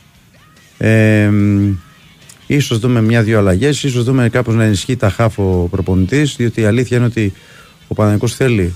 Ε, πιστεύω ότι ο Τσέριν έχει πολλές πιθανότητες να αγωνιστεί. Και είναι πολύ Θέλει, τιμητικό. θέλει τα τρεξίματα του Τσέριν. Α, και εντάξει, το μεγάλο όπλο του Παναθηναϊκού είναι ο Τζούσιτς, όπως έχει αποδειχθεί και από τα παιχνίδια μέχρι τώρα. Είναι πολύ μεγάλο όπλο διότι κάνει το απρόβλεπτο αυτό που έλειπε από το Παναθηναϊκό πέρσι. Παίζει γρήγορα. Παίζει γρήγορα, ψάχνει τις εργασίε. Έχει βοηθήσει και το Σπόραρ πολύ και θα τον βοηθήσει και συνέχεια γιατί του δίνει πάσει καλές. Ε, Το μάτς με την Τινή τελείωσε. Ναι. Επειδή έκανε το σλάλομο ο ναι, Τζούρισιτς. ναι, ναι, ναι. Και του είπε τελείωσε του το πάρε, μάτς. πάρε βάλε. Ναι, έχεις δίκιο, έχεις δίκιο. Έτσι είναι. Λοιπόν, θα γίνουν μια-δύο αλλαγές. Τώρα, ποιες είναι οι αλλαγές θα τις δούμε. Πάντως πιστεύω θα, ενισχυ- θα κατέβει με ενισχυμένο κέντρο Παναναϊκός. Δηλαδή θα έχει ίσως ένα χαφ παραπάνω. Θα το δούμε αυτό. Ε, για τριάδα στο στόπερ, επειδή βλέπω μηνύματα να έρχονται, δεν το βλέπω με τίποτα. Δεν είναι το στυλ του Ιωβάνου. Δεν παίζει αυτό. με τρεις στόπερ, Δεν όμως. το έχει κάνει πουθενά. Με τρία χάφ όμως μπορεί να παίξει. Ε. Ναι, με τρία χαφ μπορεί να παίξει. Ε, με τρία χαφ μπορεί να παίξει. Και χαφ-χαφ, δηλαδή μπορεί να βάλει τρεις. Πέρεθ, Τσέριν και Βιλένα. π.χ. Ναι. Ένα παράδειγμα αυτό. Ε, half-half πιστεύω θα μπορεί να παίξει. Αλλά τρία στόπερ δεν, δεν το κάνει ο Γιωβάνος, ούτε θα το αλλάξει αυτό. Είναι κάτι το οποίο δεν το έχουμε δει ποτέ. Εντάξει, στη διάρκεια του αγώνα, στο τέλος, αν πιέζεται η ομάδα, μπορεί κάποια στιγμή να γίνει, αλλά να το έχει σαβάσει να, το, να παίξει έτσι από την αρχή δεν παίζει. Ε, τα εισιτήρια θα κυκλοφορήσουν στις 2 το μεσημέρι. Όσοι τυχεροί προλάβουν θα πάρουν. Οι άλλοι δυστυχώς από την τηλεόραση. Είναι λίγα τα εισιτήρια. Να πω για τα μεταγραφικά ότι ο Παναγικός κινείται για να πάρει αμυντικό χαφ. Δεν θα υπάρχει εξέλιξη σε επόμενες μέρες. Πιστεύω ότι ίσως υπάρχει εξέλιξη έτσι μέχρι το τέλος της εβδομάδας, στις αρχές της επόμενης.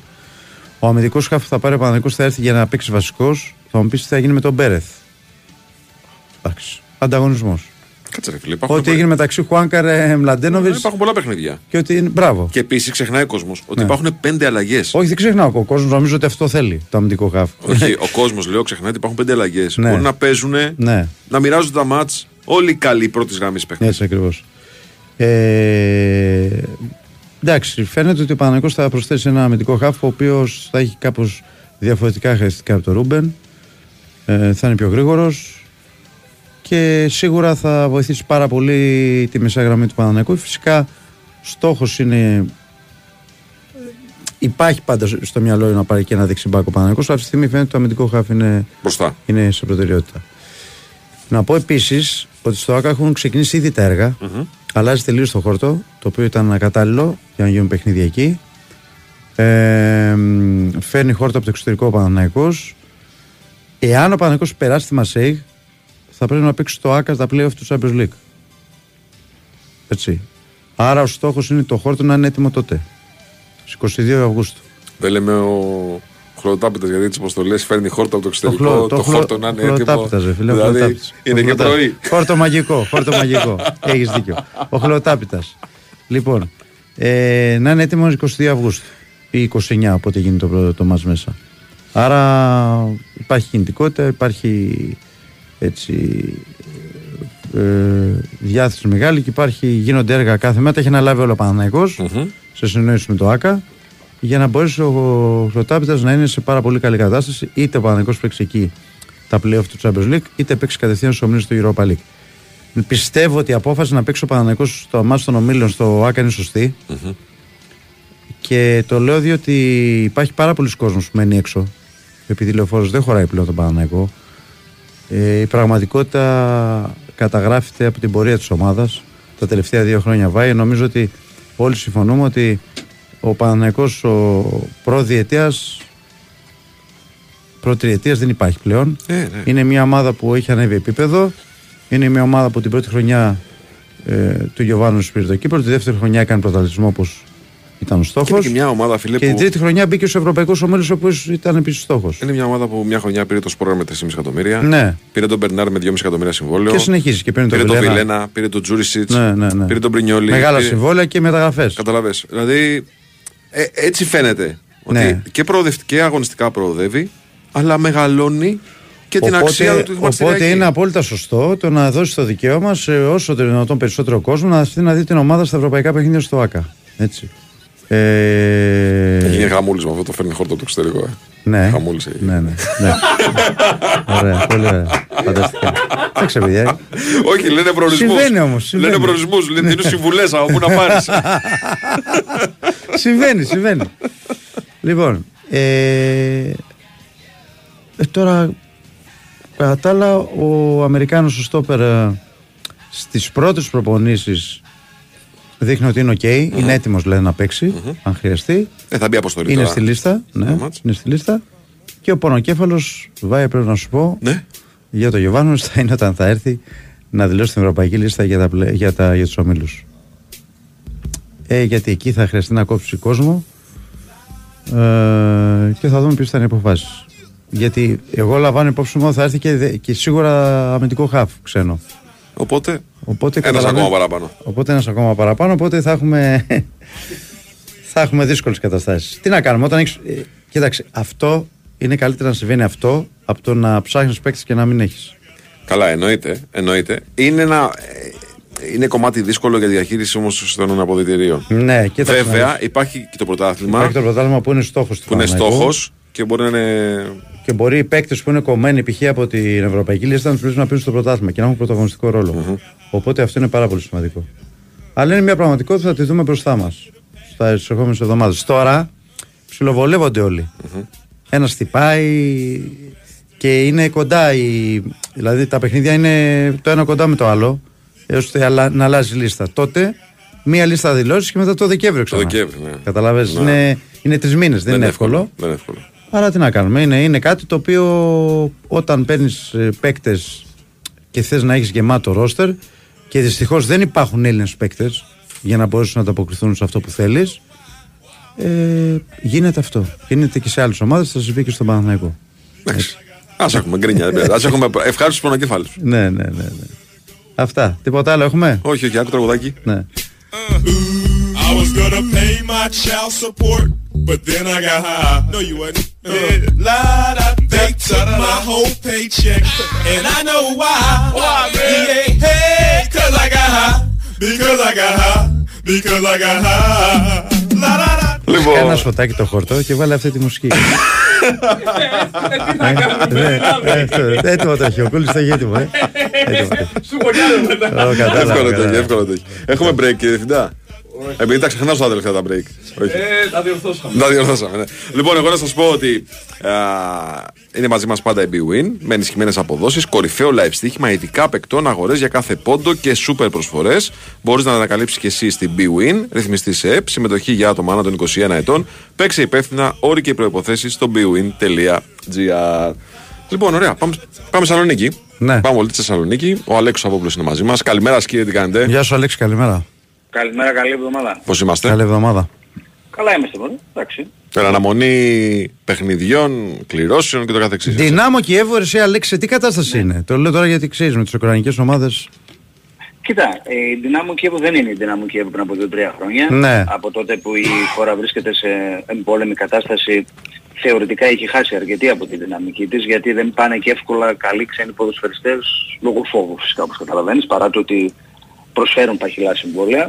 Το μεγάλο της αστέρι φυσικά είναι ο Αντρέι Γερμολέγκο ο οποίος επέστρεψε στην, ε, στην Ουκρανία μετά την περιπλάνησή του στα γήπεδα της Αγγλίας και της Γερμανίας. Είναι το μεγάλο αστέρι της, ε, της ομάδας. Ως επιτοπλίστων ε, στηρίζονται σε, στους υγιενείς ποδοσφαιριστές αλλά έχουν μερικούς πάρα πολύ καλούς παίκτες όπως είναι ο Σαπαλέγκο και ο, α, και ο Μπουγιάλσκι στη Μεσαία Γραμμή. Δύο εξαιρετικοί ποδοσφαιριστές Ουκρανοί οι οποίοι μάλιστα φλερτάρουν με μεταγραφή από ό,τι γράφουν τα, τα μέσα στη, στην Ουκρανία και μάλιστα ε, τις τελευταίες ώρες πολλοί στην Ουκρανία στο ρεπορτάζ της ε, Δυνάμου από ό,τι διάβασα ασχολούνται με τον Κροάτι τον Μάρκο Πιάτσα που είχε απασχολήσει και τον Άρη θυμίζω ε, τον οποίο θέλουν να, να πάρουν. Και έχουν προπονητή φυσικά εννοείται τον Μπετσέα Λουτσέσκου, ε, που δίνει λίγο αλλά το πίπερο στη, στις Σωστά, αναμετρήσεις. έχει αυτό, έχει, ναι, έχει ενδιαφέρον. Έχει ενδιαφέρον. Έχει ζουμί. Έχει ζουμί, ναι. Αυτή Έχει. είναι η δυνάμω. Ο Άρης ο οποίος εάν την αποκλείσει σε αυτά τα δύο πολύ δύσκολα παιχνίδια όντας ως ισχυρός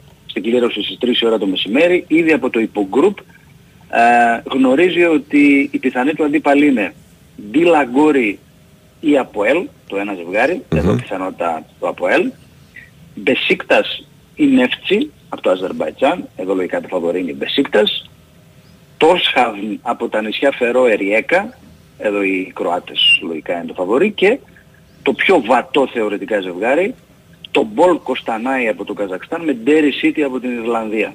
Ναι, το- η Τομπόλ Κοστανάι πέταξε στη Βασιλεία, έτσι. Ναι, ναι, ναι. Σε- ε, θεωρητικά εννοώ βάσει ονόματος. Ναι, όχι ναι, ναι, η δυναμική η κατάσταση στην οποία βρίσκεται αυτή τη στιγμή η κάθε, η κάθε ομάδα. Εντάξει, τα με, η πιο δύσκολη θεωρητικά επαναλαμβάνω είναι από Ελ και η Μπεσίκτας σίγουρα. Εντάξει, ε, η Ριέκα λογικά εντάξει, την κοντράρει ο Άρης δεν νομίζω ότι δεν μπορεί να, να την παίξει. Και φαντάζομαι και από το άλλο ζευγάρι οπωσδήποτε σαφώς και θα είναι ανοιχτό. Το θέμα είναι ο Άρης να κάνει την υπέρβαση με την δυνάμω Κιέβου ε, για να μπορέσει μετά να διεκδικήσει τις πιθανότητες του για είσοδο στους ομίλους του Conference League. Ε, την Πέμπτη έχει το πρώτο παιχνίδι με τους, ε, με τους Ουκρανούς ε, σε ένα κατάμεστο γήπεδο από ό,τι δείχνει η προπόληση των εισιτηρίων. Μιλάμε, ε, ο κόσμος πέφτει γιατί, να σας πω την αλήθεια παιδιά, την, την Πέμπτη την προηγούμενη, στο μάτς με την Αραρά τον επαναληπτικό, επειδή πολλοί ήρθαν με τη Σαγιονάρα και το Μαγιό από τη Χαλκιδική, τελευταία στιγμή, κατευθείαν, έγινε ένα, α, ένα ντου να το πω έτσι λαϊκά στα, στα εκδοτήρια και στα, στους χώρους όπου διατίθεται τα εισιτήρια που δεν προλάβαιναν οι άνθρωποι πάλι να, να τυπώνουν εισιτήρια. Και είναι και αυτή η διαδικασία τώρα και με την κάρτα φιλάθλου δεν είναι κάτι απλό και υπήρξε πολύ μεγάλη καθυστέρηση και ταλαιπωρία και προφανώς ο κόσμος το αντιλήφθηκε και σπέβδει τώρα να τα προμηθευτεί εγκαίρως τα εισιτήρια του για να μην την πατήσει γιατί πολλοί φαντάζομαι θα έρθουν πάλι από τη Χαλκιδική. Εντάξει, δεν το συζητώ. Ε, εντάξει, λογικό, ναι. Λογικό Για τώρα το- είναι όλοι, είναι όλοι εκεί ε, στις παραλίες, Μόνο- κάνουν Μόνο εμείς διακοπές. είμαστε εδώ. Κα- ε, εντάξει. Λίγο σε μας και άλλο. Όταν λέω όλοι ρε παιδί μου το 70. Ρε, εσύ να σου πω κάτι, και εδώ στην Αθήνα.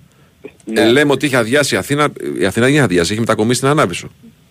Έχει Α, ναι. μετακομίσει στο Σούνιο, έχει μετακομίσει. Δηλαδή, αν πας Κυριακή προς τα κάτω, για να κάτσεις να φας πρέπει να έχεις ε, θείο τον ταβερνιάρη. Ναι. Σωστά, σωστά. Δεν υπάρχει τώρα. Είναι όλοι, όλοι εδώ κοντά είναι. Τι, δεν, δεν μπορεί ο κόσμος να φεύγει διακοπέ πολύ. Σωστά. Ναι, ε, ε, κάτι τέτοιο θα γίνει και, τη, και την Πέμπτη. Θα πάμε σε ένα κατάμεστο γήπεδο. Αυτό είναι το μόνο βέβαιο. Το θέμα είναι τι Άρη θα δούμε την Πέμπτη. Ναι. Ε, κοντά στην Δυνάμο, στην Δυνάμο Κιέβου. Τώρα ο προπονητής του Άρη, ε, προπονητή, η προετοιμασία του ξεκίνησε χθες. Δεν θα είναι κοντά σε αυτό Ε. που είδαμε και στον επαναληπτικό με την Αραράτ. Κοντά; Μ, Κοντά σχετικά θα είναι, ναι, Ναι. νομίζω. Αλλά απλά ίσως στη μεσαία γραμμή δούμε κάτι, κάτι να αλλάζει. Μμμ. Ε, δηλαδή να πάμε σε δύο, σε δύο χαφ αυτό θέλω, θέλω να πω. Ε, να δούμε το Ζουλ να επιστρέψει στην ενδεκάδα, που είναι κλασικός κόφτης, μαζί με με τον Τζούρασεκ για παράδειγμα και τον Νταρίντα λίγο πιο μπροστά μένοντας έξω ο Ρουπ σε αυτό το, σε αυτό το σχήμα που δεν, είναι- που δεν, που δεν τράβηξε κιόλας τα δύο μάτια. Ναι, δεν έχει βρει ακόμα Να ρυθμό, ραράς. όχι. Ναι, ναι, δεν έχει βρει ρυθμό. Ε, επίσης, ε, περιμένω να δω ποια θα είναι η επιλογή στο δεξί άκρο της επίθεσης, γιατί ε, η αλήθεια είναι ότι ο Μενέντες λίγα πράγματα μέχρι στιγμής και στα δύο παιχνίδια. Πολύ διάθεση, πολύ λίγη ουσία όμως από την άλλη. Ε, οι επιλογές εδώ είναι οι εξής. Ή ο Κίκε Σαβέριο που μπήκε και έκανε πραγματάκια Μμμ. στον επαναληπτικό ή ο Κάρλσον αν και εφόσον. Ο Κάρλσον χθες έκανε, έβγαλε ένα κομμάτι της προπόνησης αλλά τώρα λείπει αρκετές μέρες, είχε αυτό το σπασμό στο τετρακέφαλο το μυϊκό. Δεν ξέρω αν θα το ρισκάρει ο προπονητής του Άρη να τον βάλει βασικό. Νομίζω θα τον κρατήσει στον πάγκο, το θεωρώ λίγο δύσκολο. Οπότε ε, ή Σαβέριο ή Μενέντες. Και από εκεί και πέρα ο Ντουμπάτζο και πάλι θα είναι φυσικά ο παρτενέρ του Φαμπιάνο, ο Εμπακατά στο δεξιάκρο, ο Φεράρι με τη διαστημική του εμφάνιση νομίζω ότι έχει πληρώσει τη θέση. Στο, στο Αριστερό αριστερό άκρο, ναι. ναι, ναι. Και ο Κουέστα φυσικά στο, στο τέρμα. Να σου πω αυτό που κάνει με το Ματαρίτα να τον βάζει αριστερό χαφ ή το Φεράρι αριστερό χαφ με το Ματαρίτα αριστερό μπακ. Λέω λοιπόν, ο- μπορεί να το, να το δούμε και από αρχή παιχνιδιού; Νομίζω ότι δύσκολα. Δύσκολα, ε. Νομίζω ότι για να βγει ο Πάλμα ε, δεν βγαίνει το.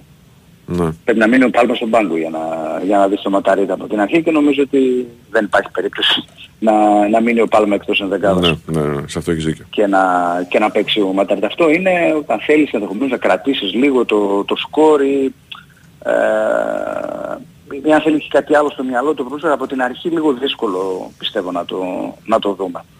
Ο Άρης ο οποίος υποδέχεται σήμερα τον Μάρτιν Μοντόγια στη Θεσσαλονίκη. Αυτό τι ανατροπή ήταν εκεί, τι έγινε τώρα, για πες. Ναι, έλαντε, έλαντε. Ενώ φαινόταν ότι, ενώ φαινόταν ότι πάει για κάτι άλλο, ε, τελικά η πολύ καλή σχέση έχω την εντύπωση που έχει χτίσει ο Άρης με την Πέτης λόγω μωρών ε, έπαιξε καθοριστικό ρόλο διότι και πάλι η Μπέτης όπως γράφουν και οι Ισπανοί θα καταβάλει ένα μεγάλο μέρος από το συμβόλαιο που έχει την, ε, φέτος είναι το τελευταίος χρόνος του στην Ισπανική ομάδα και τα υπόλοιπα θα τα καλύψει ο Άρης α, α, που δεν θα μπορούσε να τον πάρει φυσικά με τις απολαβές της, ε, που έχει ο παίκτης.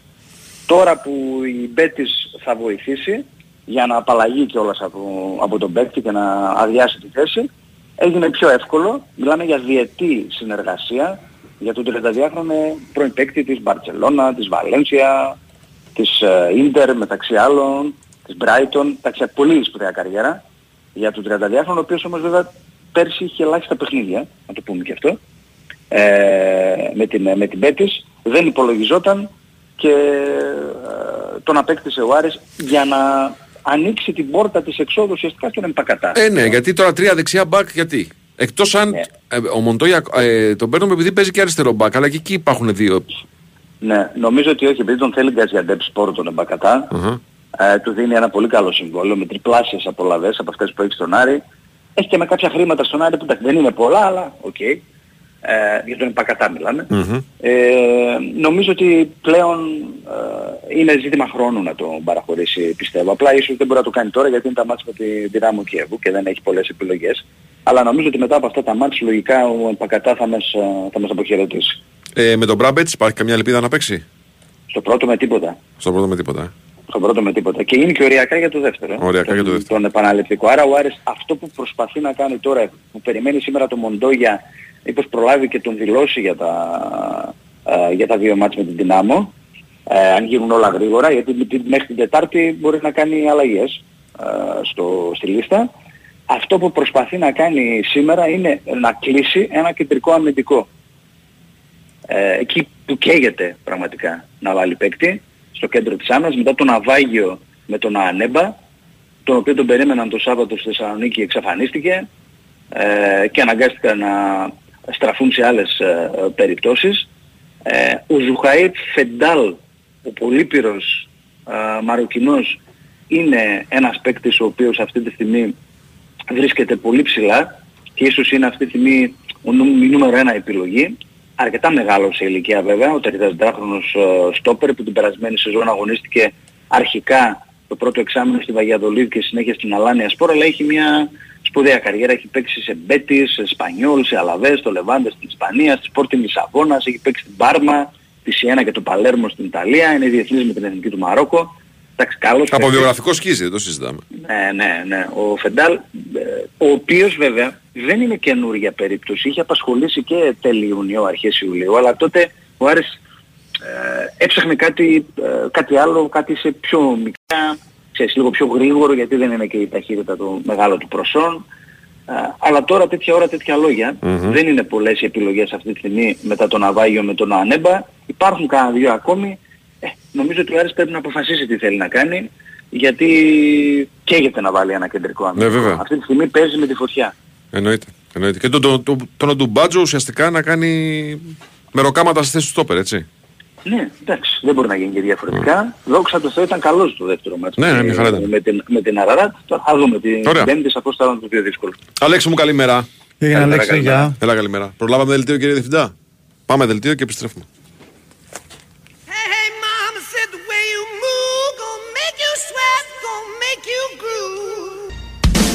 Ρέαμτσου, Σικερνάγκελ, Ρέαμτσου και έχει χώρο, τη γυρνάει για τον Χουάκ, ο Χουάκ παίρνει τέτα τέτ, γκολ! Γκολ! Τι τεπούτο! Τι τεπούτο κάνει ο Χουάκ! Τρομερή προσπάθεια στο 21 το λεπτό από τους παίκτες του Ολυμπιακού. Ο Ρέαμτσου με τον Σικερνάγκελ άλλαξαν πολύ ωραία την μπάλα. Ο Ρέαμτσου προχώρησε, με ωραία παλιά βρήκε το Χουάκ, μπήκε στην περιοχή, πλάσαρε και να το ο Νότιο Κορεάτης που ξεκινά την καριέρα του στον Ολυμπιακό με τον καλύτερο δυνατό τρόπο. Στο 21ο λεπτό, λοιπόν, ο Ολυμπιακός ισοφαρίζει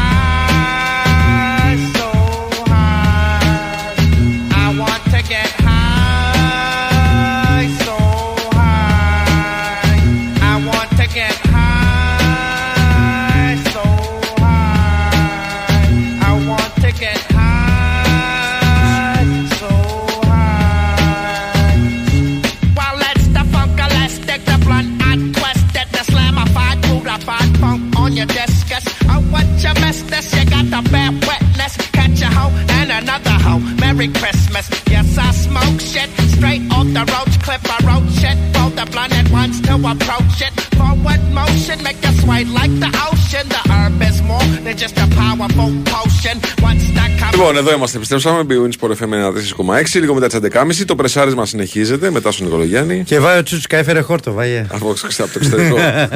Με Κυριάκο Σταθερόπουλο στα πλατό. Χαλί γήπεδο, ναι. Λοιπόν, Βαλεντίνα Νικολακοπούλου στην οργάνωση παραγωγής τη εκπομπής. Ρε, τι πάθαμε, ρε, τι πάθαμε. Ε, Λοιπόν, πάμε σιγά σιγά στο ρεπορτάζ του Ολυμπιακού, φίλε. Ο οποίος έχει ιδιαίτερη κινητικότητα τις τελευταίες μέρες. Κλείνει τρύπες. Ε, φτιάχνει το ρόστερ του. Βέβαια, η άλλη μεγάλη δουλειά που έχει να κάνει με το να βρεθεί λύση με τους κομμένους ποδοσφαιριστές δεν έχει προχωρήσει πολύ.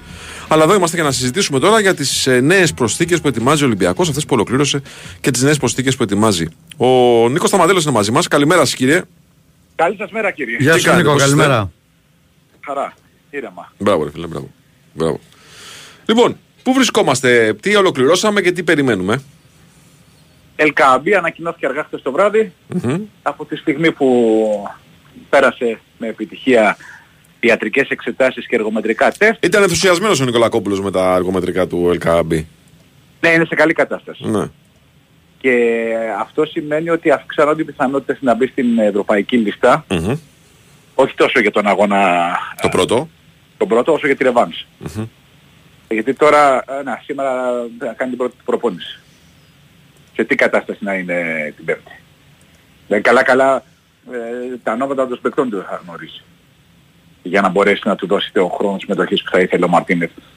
Ε, μετά από 10 μέρες, εγώ δεν σου λέω ότι θα είναι 100% έτοιμος, αλλά σίγουρα θα είναι σε ένα βαθμό ετοιμότητας ε, πολύ πιο αυξημένος σε σύγκριση με τον βαθμό που είναι τώρα. Γι' αυτό πιστεύω ότι θα μπει στη λίστα. Ε, κυρίως για να είναι στη διάθεση του προπονητή του Ολυμπιακού ενώ της ρεβάνς με την ε, Γκένκ την άλλη πέμπτη στο Βέλγιο. Και τώρα από εκεί και πέρα ο Ολυμπιακός ε, ψάχνει αριστερό μπακ γιατί ο Ρέαμτσουκ ε, έγινε κάτοικος ε, Μόσχας. Μμμ.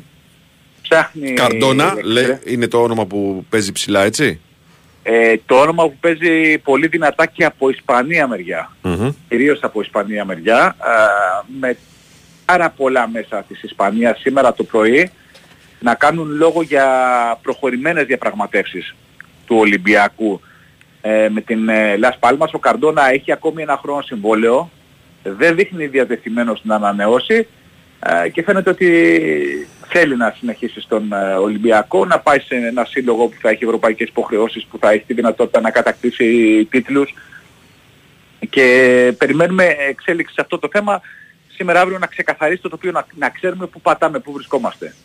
Δηλαδή αν η Λασπάλμας μπορεί η Λασπάλμας να μας πει ότι εγώ θα, θα σε κρατήσω και φέτος και σε χάσω του χρόνου ελεύθερο. Κάτσε εδώ κλειδωμένος, ναι. Ναι. Εντάξει, δεν, δεν, Ε, δεν νομίζω, μου φαίνεται πολύ νομι- λογικό να Μπράβο, θέλει να το ναι. κάνει. Δεν νομίζω να έχει συμβεί αυτό. ναι. Ναι. Αλλά τι να σου πω τώρα, δεν, ποτέ δεν ξέρεις πώς μπορεί να, να αποφασίσει. Η Λασπάλμας δεν είχε το, ο πρόεδρος της Λασπάλμας δεν, ε, δεν ήταν που είχε τον Αραούχο. Ναι, ναι, ναι, ναι. Είναι λίγο ιδιαίτερη περίπτωση, να το πούμε έτσι. Μπράβο. Να το πούμε Όταν λίγο λοιπόν σίκα. διώχνεις τον Αραούχο, το διώχνεις, δεν διώχνεις, λάθος έκφραση, δίνεις τον Αραούχο και, και παίρνεις τον Εμενίκε, όλα τα περιμένεις. Έχεις δίκιο, σε αυτό που λες έχεις δίκιο. Μόνο και μόνο από το δεύτερο σκέλος. Το παίρνεις στον εμενή και φτάνει. Δε- Δηλαδή, ναι, τον Εμενίκε που ήταν α, λίγο πιο υπέρβαρος από μένα όταν παραχωρήθηκε. ναι, το γίγαντα εμενή και έμος που χώρισε με την Miss Νιγηρία 2015 και πήρε τη 2017. Έτσι. Ναι. Κάτι τέτοιο τέλος Σε αυτό, πάντων. σε αυτό respect. Το γίγαντα εμενή. Ο, γίγα, ο γίγαντας Εμενίκε είναι που έκανε αυτά τα πράγματα, αλλά μιλάμε για τον ποδοσφαιριστή Σωστό, Εμενίκε, σωστό. Ο οποίος όταν μάλιστα είπαν, η, το θυμάμαι σαν τώρα την ημέρα που ανακοινώθηκε, είχε κύπελο με την ΑΕΚ ο Ολυμπιακός, ήμασταν στο Ολυμπιακό στάδιο και όταν μεταφέραμε στους ανθρώπους του Ολυμπιακού τα λόγια του Προέδρου και μας είπε ότι ήταν ξέρω εγώ 93-95 κιλά, ε, θυμάμαι σαν τώρα άνθρωπο του Ολυμπιακού μας λέει «Α, δυνάτησε, ε». Εντάξει. Οπότε για αυτή τη διοίκηση, ε, ας περιμένουμε λίγο. ακόμα Ναι, να δούμε είναι λίγο περί... που, ε, αλήθεια. που θα αλήθεια. καταλήξουν Αλήθεια. οι, Αλήθεια. οι διαπραγματεύσεις. Τώρα, α, η κουβέντα γίνεται για εξτρέμ. Με τους ε, Σλοβαίνους να θεωρούν, τους Σλοβαίνους ξαναλέω, όχι τον Ολυμπιακό, ο Ολυμπιακός το πολύ πολύ να μας στείλει ένα μήνυμα να μας ενημερώσει ότι ο Ιβάν Μπρίνιτς έρχεται αύριο το απόγευμα σε τάδε ώρα στο Βενιζέλος. Ο- Για τον Ολυμπια... Από τον Ολυμπιακό τηρούν για, για πολλωστή φορά αυτό το καλοκαίρι σιγή ηχθείως. Οι Σλοβαίνοι λένε ότι επειδή υπήρχε ρήτρα 1,5 εκατομμυρίου έγιναν διαπραγματεύσεις τις προηγούμενες ημέρες α, για να πέσει η ρήτρα αρνήθηκαν ε, οι Σλοβαίνοι και ο Ολυμπιακός φαίνεται ότι κατα- ε, θα καταβάλει αυτή τη ρήτρα για να κάνει δικό του τον ε, 22χρονο εξτρέμ ε, ο οποίος όμως δεν θα είναι ο μόνος εξτρέμ που θα αποκτηθεί. Γιατί είναι και ο Ντεφρούτος στη Λεβάντε για τον οποίο επιμένει ο, και ο Κορδόν και ο Μαρτίνεθ και συνεχίζεται το παιχνίδι τακτικής με τη Λεβάντε να ζητά τα 7 εκατομμύρια, να έχει ανάγκη τα χρήματα τον Ολυμπιακό, να μην δίνει 7 εκατομμύρια και από ό,τι καταλαβαίνω δεν υπάρχει και άλλη ομάδα να τα δώσει γιατί αν ήταν θα τον είχαν πουλήσει. Α, Και συνεχίζει αυτό το παιχνίδι τακτικής ότι θέλω εξτρέμ, θέλεις τα χρήματα, δεν θα πάρεις 7, να δούμε αν θα υπάρξει χρυσή τομή. Ναι, αλλά επειδή Και πρέπει, υπάρχει και- πρέπει να έχουμε και παίχτες για να παίζουμε τώρα και να καλύπτουμε τις θέσεις μέχρι να λυγίσει η ομάδα του και να μας δώσει τεφρούτος, παίρνουμε και τον Πρίνιτς, έτσι. Ακριβώς. Ή τέλος Τινόμαστε πάντων, για τον Πρίνιτ ψάχνουμε και να βρούμε σύμφωνα, και άλλους ναι, παίκτες, και ναι. σύμφωνα με τους Σλοβαίνους είναι πολύ κοντά στη συμφωνία οι, οι δύο πλευρές. Αυτό είναι το, το δεδομένο. Και υπάρχει και ο Τσέρβι της ε, Σέλτα και ακόμη μία περίπτωση ε, που εξετάζουν στον Ολυμπιακό και δεν έχει δει το φως της δημοσιότητας και αν ε, πραγματοποιηθεί αυτή η μεταγραφή δεν θα γίνει άμεσα. Α, θα είναι δηλαδή ο δεύτερος εξτρέμ και μάλλον θα πάμε προς το τέλος του Αυγούστου που καλό είναι να έχουμε πάντα στο μυαλό μας αυτό που είπε ο Άρα Κώστας. είναι και αυτός περίπτωση καλή, δηλαδή είναι περίπτωση δύσκολη. Ναι. Δεν είναι Ναι, εύκολος. Ναι. Και έχουμε και την ε, αρνητική απάντηση του Ολυμπιακού στη Σαρλερουά για τον Ακιμπού Καμαρά. Γιατί η Σαρλερουά πρόσφερε 500.000 ε, για δανεισμό του παίκτη, 4 εκατομμύρια αγορά, αλλά όχι υποχρεωτική οψιόν. Αχα. Και στο όχι υποχρεωτική οψιόν παραμένει στον ατρόμητο ποδοσφαιριστής. Δανεικός για ακόμη ένα χρόνο. Τουλάχιστον αυτό μαθαίνουμε από την πλευρά του ατρόμητου. Και βλέπουμε. Μάλιστα. Αυτά τα δεδομένα και υπάρχει και τεράστια ζήτηση για τα εισιτήρια της ε, αναμέτρησης της Πέμπτης με την Γκένκ. Ε, και έχουν φύγει περίπου 5.000, είχαν φύγει μέχρι χθες το βράδυ 5.000 εισιτήρια α, με- από το διαδίκτυο, όπως σήμερα είναι ανοιχτά και τα εκδοτήρια στο Γέριος Καραϊσκάκης και αναμένεται να έχει αρκετό κόσμο το βράδυ της ε, Πέμπτης και λέω αναμένεται να έχει αρκετό κόσμο γιατί δεν ξέρω πόσοι από τους κατόχους διαρκείας θα είναι στην Αθήνα εκείνο το βράδυ. Ναι, αυτό είναι το ζήτημα. Γιατί Ναι. εντάξει, τα διαρκείας καταλαμβάνουν θέσεις και αλήθεια είναι ότι αν δεν πας στο γήπεδο φαίνονται κενά τα καθίσματα. Και τον Αύγουστο, αυ- ειδικά 15 Αύγουστο, αυτές τι Και δεν τρεις ξέρω μέρε. πόσο εύκολο είναι να εφαρμοστεί το σύστημα που υπάρχει σε πολλές ομάδες του εξωτερικού. Το ξέρω δηλαδή από την Αγγλία για παράδειγμα. Ότι Ειδοποιήστε αν θα έρθετε. ειδοποιη- Μπράβο. Ειδοποιώ- Ειδοποιείς μέχρι κάποια μέρα πριν ότι ε, θα είμαι εκεί. Ναι, καλά, Ή αυτό δεν θα πρέπει είμαι να εκεί. γίνει. Αυτό πρέπει να γίνει. Ναι. ε, Για, ξέρεις, αμαρτία για παράδειγμα, αν λέω τώρα για παράδειγμα χίλιοι κάτω στη διαρκεία, στοιχείο το νούμερο. Δεν μπορούν να έρθουν να μείνουν άδειες θέσεις αν υπάρχει κόσμος που θέλει να αγοράσει. Εννοείται, εννοείται, εννοείται.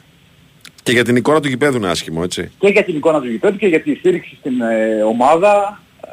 Ε, υπάρχει, υπάρχει θέμα που νομίζω ότι θα, αν ε, βρεθεί άκρη θα είναι πολύ καλή περίπτωση για όλες τις ελληνικές ομάδες. Ναι.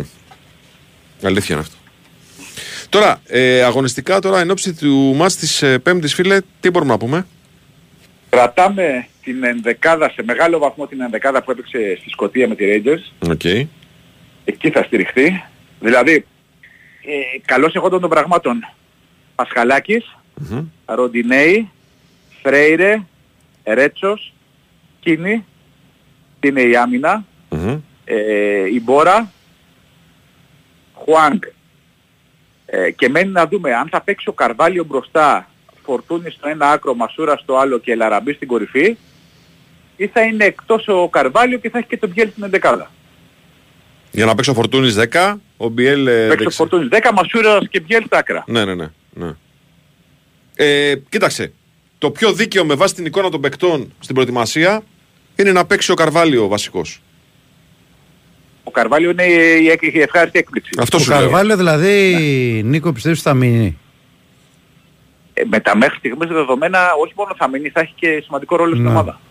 Ίσως είναι από τους ε, παίκτες που έχεις ξεχωρίσει ο νέος προπονητής και Ναι. είναι κερδισμένος. Ακριβώς. Αλλά περιμένουμε να δούμε όλες τις εξελίξεις. Και επίσης ρωτάνε εδώ φίλοι που Ναι. μένουν εξωτερικό, Γερμανία για παράδειγμα, αν υπάρχει κάποιος τρόπος να βρουν εισιτήρια για το μάτι του Βελγίου. Εκεί πρέπει να απευθυνθούν λογικά στην Γκένκ, έτσι δεν είναι. Ή θα έχει Ναι, Ολυμπιακός. γιατί φαντάζομαι α- αν πάρει ο Ολυμπιακός εισιτήρια για το παιχνίδι ε, θα τα διαθέσει εδώ στους κατόχους της διαρκείας, στους οργανωμένους που θα ήθελαν να κάνουν το ταξίδι. Θα νομίζω ότι ε, μέσω γκέγκ περισσότερο Ναι. α, να, να, να μπορέσουν να βρουν κάποιο εισιτήριο. Αλλά να δούμε τι ανακοίνωση θα βγάλει και ο Ολυμπιακός για το συγκεκριμένο Σωστά. παιχνίδι για τα εισιτήρια και θα τους ενημερώσουμε. Ωραία. Νικόλα, ευχαριστούμε πάρα πολύ. Ε, Νικό, Να είστε καλά, καλή σας μέρα. Καλημέρα, καλημέρα, καλημέρα. Λοιπόν, να ξέρεις ότι όταν ξέρεις τι σημαίνει πραγματική διασκέδαση, ξέρεις τι επιλέγεις. B-Win, χιλιάδες στοιχηματικές επιλογές σε αμέτρητα πρωταθλήματα και παιχνίδι όλο το 24ωρο στο live καζίνο με dealer που μιλούν ελληνικά και μοναδικές προσφορές. Ρυθμιστή σε ΕΠ, συμμετοχή για άτομα άνω των 21. Παίξε υπεύθυνα, όροι και προποθέσει στο bwin.gr. I haven't heard. Tell me what is the word? And if I ever heard it, would it be clear as water? Oh, tears run down your face. Λοιπόν, σήμερα είναι, είπαμε, το κυρίως μενού κληρώσεις. ναι. Και χθες ήταν η αρχή ουσιαστικά της σεζόν στην Αγγλία. Με την Άσα να ισοφαρίζει στο τελευταίο δευτερόλεπτο των καθυστερήσεων. Και τον Γκουαρδιόλα να, να φωνάζει για τις καθυστερήσεις. Τάρξη διετσιά. Είπε ότι είναι υπερβολικές οι καθυστερήσει που του δόθηκαν. Χρήστο Τερακόπουλο είναι μαζί μας. Καλημέρα σας, κύριε. Τι κάνετε, καλή Γεια σου, εβδομάδα. Χρήστο, καλημέρα. Είναι, δεν Καλή μπορεί. εβδομάδα. Καλά, Μια καλά. χαρά, Μια μια χαρά. χαρά. Μια χαρά. Μια Καλά. χαρά. Εδώ. Δεν ήταν υπερβολικές καθυστερήσεις γιατί υπήρχε τραυματισμός και Mm. οι παίκτες είχαν συγκρουστεί μέχρι να δοθούν πρώτες βοήθειες, μέχρι να μπουν οι... τα προστατευτικά γύρω από το κεφάλι τους, Να, μέχρι, να, μέχρι, να μέχρι σημειώσουμε το... και αυτό, Χριστό, ότι φέτος στην Αγγλία και φάνηκε από την πρώτη αγωνία της Championship. Άμα παρακολούθησες τα μάτια της Championship, θα είδες τι, διε- τι καθυστερήσεις έδωσαν πάρα πολλά λεπτά. Ναι, ναι. Ότι οι Στην Άγγλοι Αγγλία πήραν την φέτος απόφαση να ακολουθήσουν η- την η οδηγία της λογική FIFA. Θα είναι, ε, βλέπω το minimum που θα είναι γιατί υπάρχουν και πέντε αλλαγές πια. Ναι. Θα είναι 6 λεπτά το, το, το, το, minimum. σύνηθες που Το θα minimum, βλέπουμε. ναι. Χθες λοιπόν ήταν κάπου τόσο και προέκυψε και αυτό και κρατήθηκαν άλλα 8-9 λεπτά και κάπου όταν ξανάρχισε το παιχνίδι σοφάρισε η Arsenal. Ε, ένα τυχερό γκολ βέβαια η αλήθεια είναι. Ένα σου του Τροσάρου βρήκε στο πόδι του Ακάντζη. Νωρίτερα η City είχε χάσει τις δύο ευκαιρίες με μεγάλες αποκρούσεις του Ramsdale α, να πετύχει ένα δεύτερο γκολ που θα της εξασφάλιζε τη νίκη. Είχε πετύχει ένα πολύ ωραίο γκολ ο Πιτσιρικάς ο Πάλμερ, πάρα πολύ ωραίο, με το οποίο είχε προηγηθεί η City. Γενικά ήταν ευχάριστο παιχνίδι Η City είναι δύο εβδομάδες πίσω στην προετοιμασία, έτσι μην το ξεχνάμε. Ε, σε σύγκριση με την Arsenal, τι εννοώ, η City ξεκίνησε πιο αργά γιατί τράβηξε πάρα πολύ η σεζόν της. Έτσι έχουμε τον τελικό του Champions, όταν ο τελικός 19 Ιουνίου πόσο ήταν, ε, 10, 10 Ιουνίου. Ε, και μια εβδομάδα πριν το τελικός του κυπέλου η Arsenal είχε τελειώσει νωρίτερα τις υποχρεώσεις της. Αυτές οι 10 μέρες, αυτή την περίοδο δείχνουν πάρα πολύ. Αλλά δεν σημαίνει και τίποτα. Γιατί την Arsenal ήταν πολύ σημαντικό ψυχολογικά Ε, βέβαια. να βγάλει 14 σερί ήττες είχε από την City. Ε, χθες είναι ισοπαλία θα μου πεις μετά το κέρδισε τα Εντάξει, πέναντι. είναι Αλλά ναι, κύπελλο σταματάς όμως. το σερί. Ναι. Σταματάς το σερί. Ναι. Τραβάς, τραβάς το χειρόφρενο ε, και το κάνεις και έτσι, ξέρεις, με έναν τρόπο που ε, ψυχολογικά σε βοηθάει. Το κατάφερας στο τέλος, με ένα αυτό, τυχερό, εκείνο, το άλλο και κέρδισα και θα πέναλτι μετά. Ε, θα παίξει ρόλο σε ένα πράγμα μόνο για την Arsenal μέσα στη σεζόν. Αυτό όταν θα- θα βρεθούν ξανά με τη City. Ότι ξέρεις δεν έχω χάσει όλα τα παιχνίδια μου σε ρίδα προηγούμενα γιατί πέρσι δύο μάτς κλειδιά για τον τίτλο ε, έτσι όπως ήταν η βαθμολογία, έτσι όπως πήγαινε το πρωτάθλημα, η City τα κέρδισε και τα δύο και τα κέρδισε και σχετικά εύκολα και τα δύο έτσι. Είχε κερδίσει και στο κύπελο μεταξύ τους. Τρία στα τρία είχε πέρσι. Τώρα, ε, εγώ το ξαναλέω, το, το έχω πει, έχω πει μαλλιάσει η γλώσσα μου όλα αυτά τα χρόνια, δεν είναι τρόπαιο, δεν είναι τίτλος, δεν είναι είναι ο Μουίνιο, Super Cup της Αγγλίας, δεν υπάρχει Super Cup στην Αγγλία, έτσι. Ένα φιλατροπικό παιχνίδι είναι, ε, γι' αυτό και έχει αυτή τη μορφή, πά- κάποτε λεγόταν Charity Shield, ε, λόγω της ασπίδας δηλαδή αυτής που δίνεται και Community Shield. Το θέμα δεν είναι αν είναι τίτλος ή όχι, που δεν είναι, το ξαναλέμε, είναι ότι αυτός που κερδίζει νιώθει καλά. Πάντα σημαίνει αυτό. Κάποιες φορές θα σε βοηθήσει, είπε ο Guardiola επίσης δεν είχε άδικο. Συνήθως δεν το χάνω λέει αυτό και μετά παίρνουν το πρωτάθλημα. Έτσι είναι. Η City είναι η μόνη ομάδα άλλωστε τα τελευταία 12 χρόνια, από το 11 και μετά, έχει χάσει αυτό το παιχνίδι καλοκαίρι και έχει πάρει το τίτλο μετά. Αυτό ήταν το 18 ή το 10 το 18. Όλες οι υπόλοιπες χρονιές, οι 11, αυτός που κερδίζει το μάτς δεν παίρνει το τίτλο. Έτσι.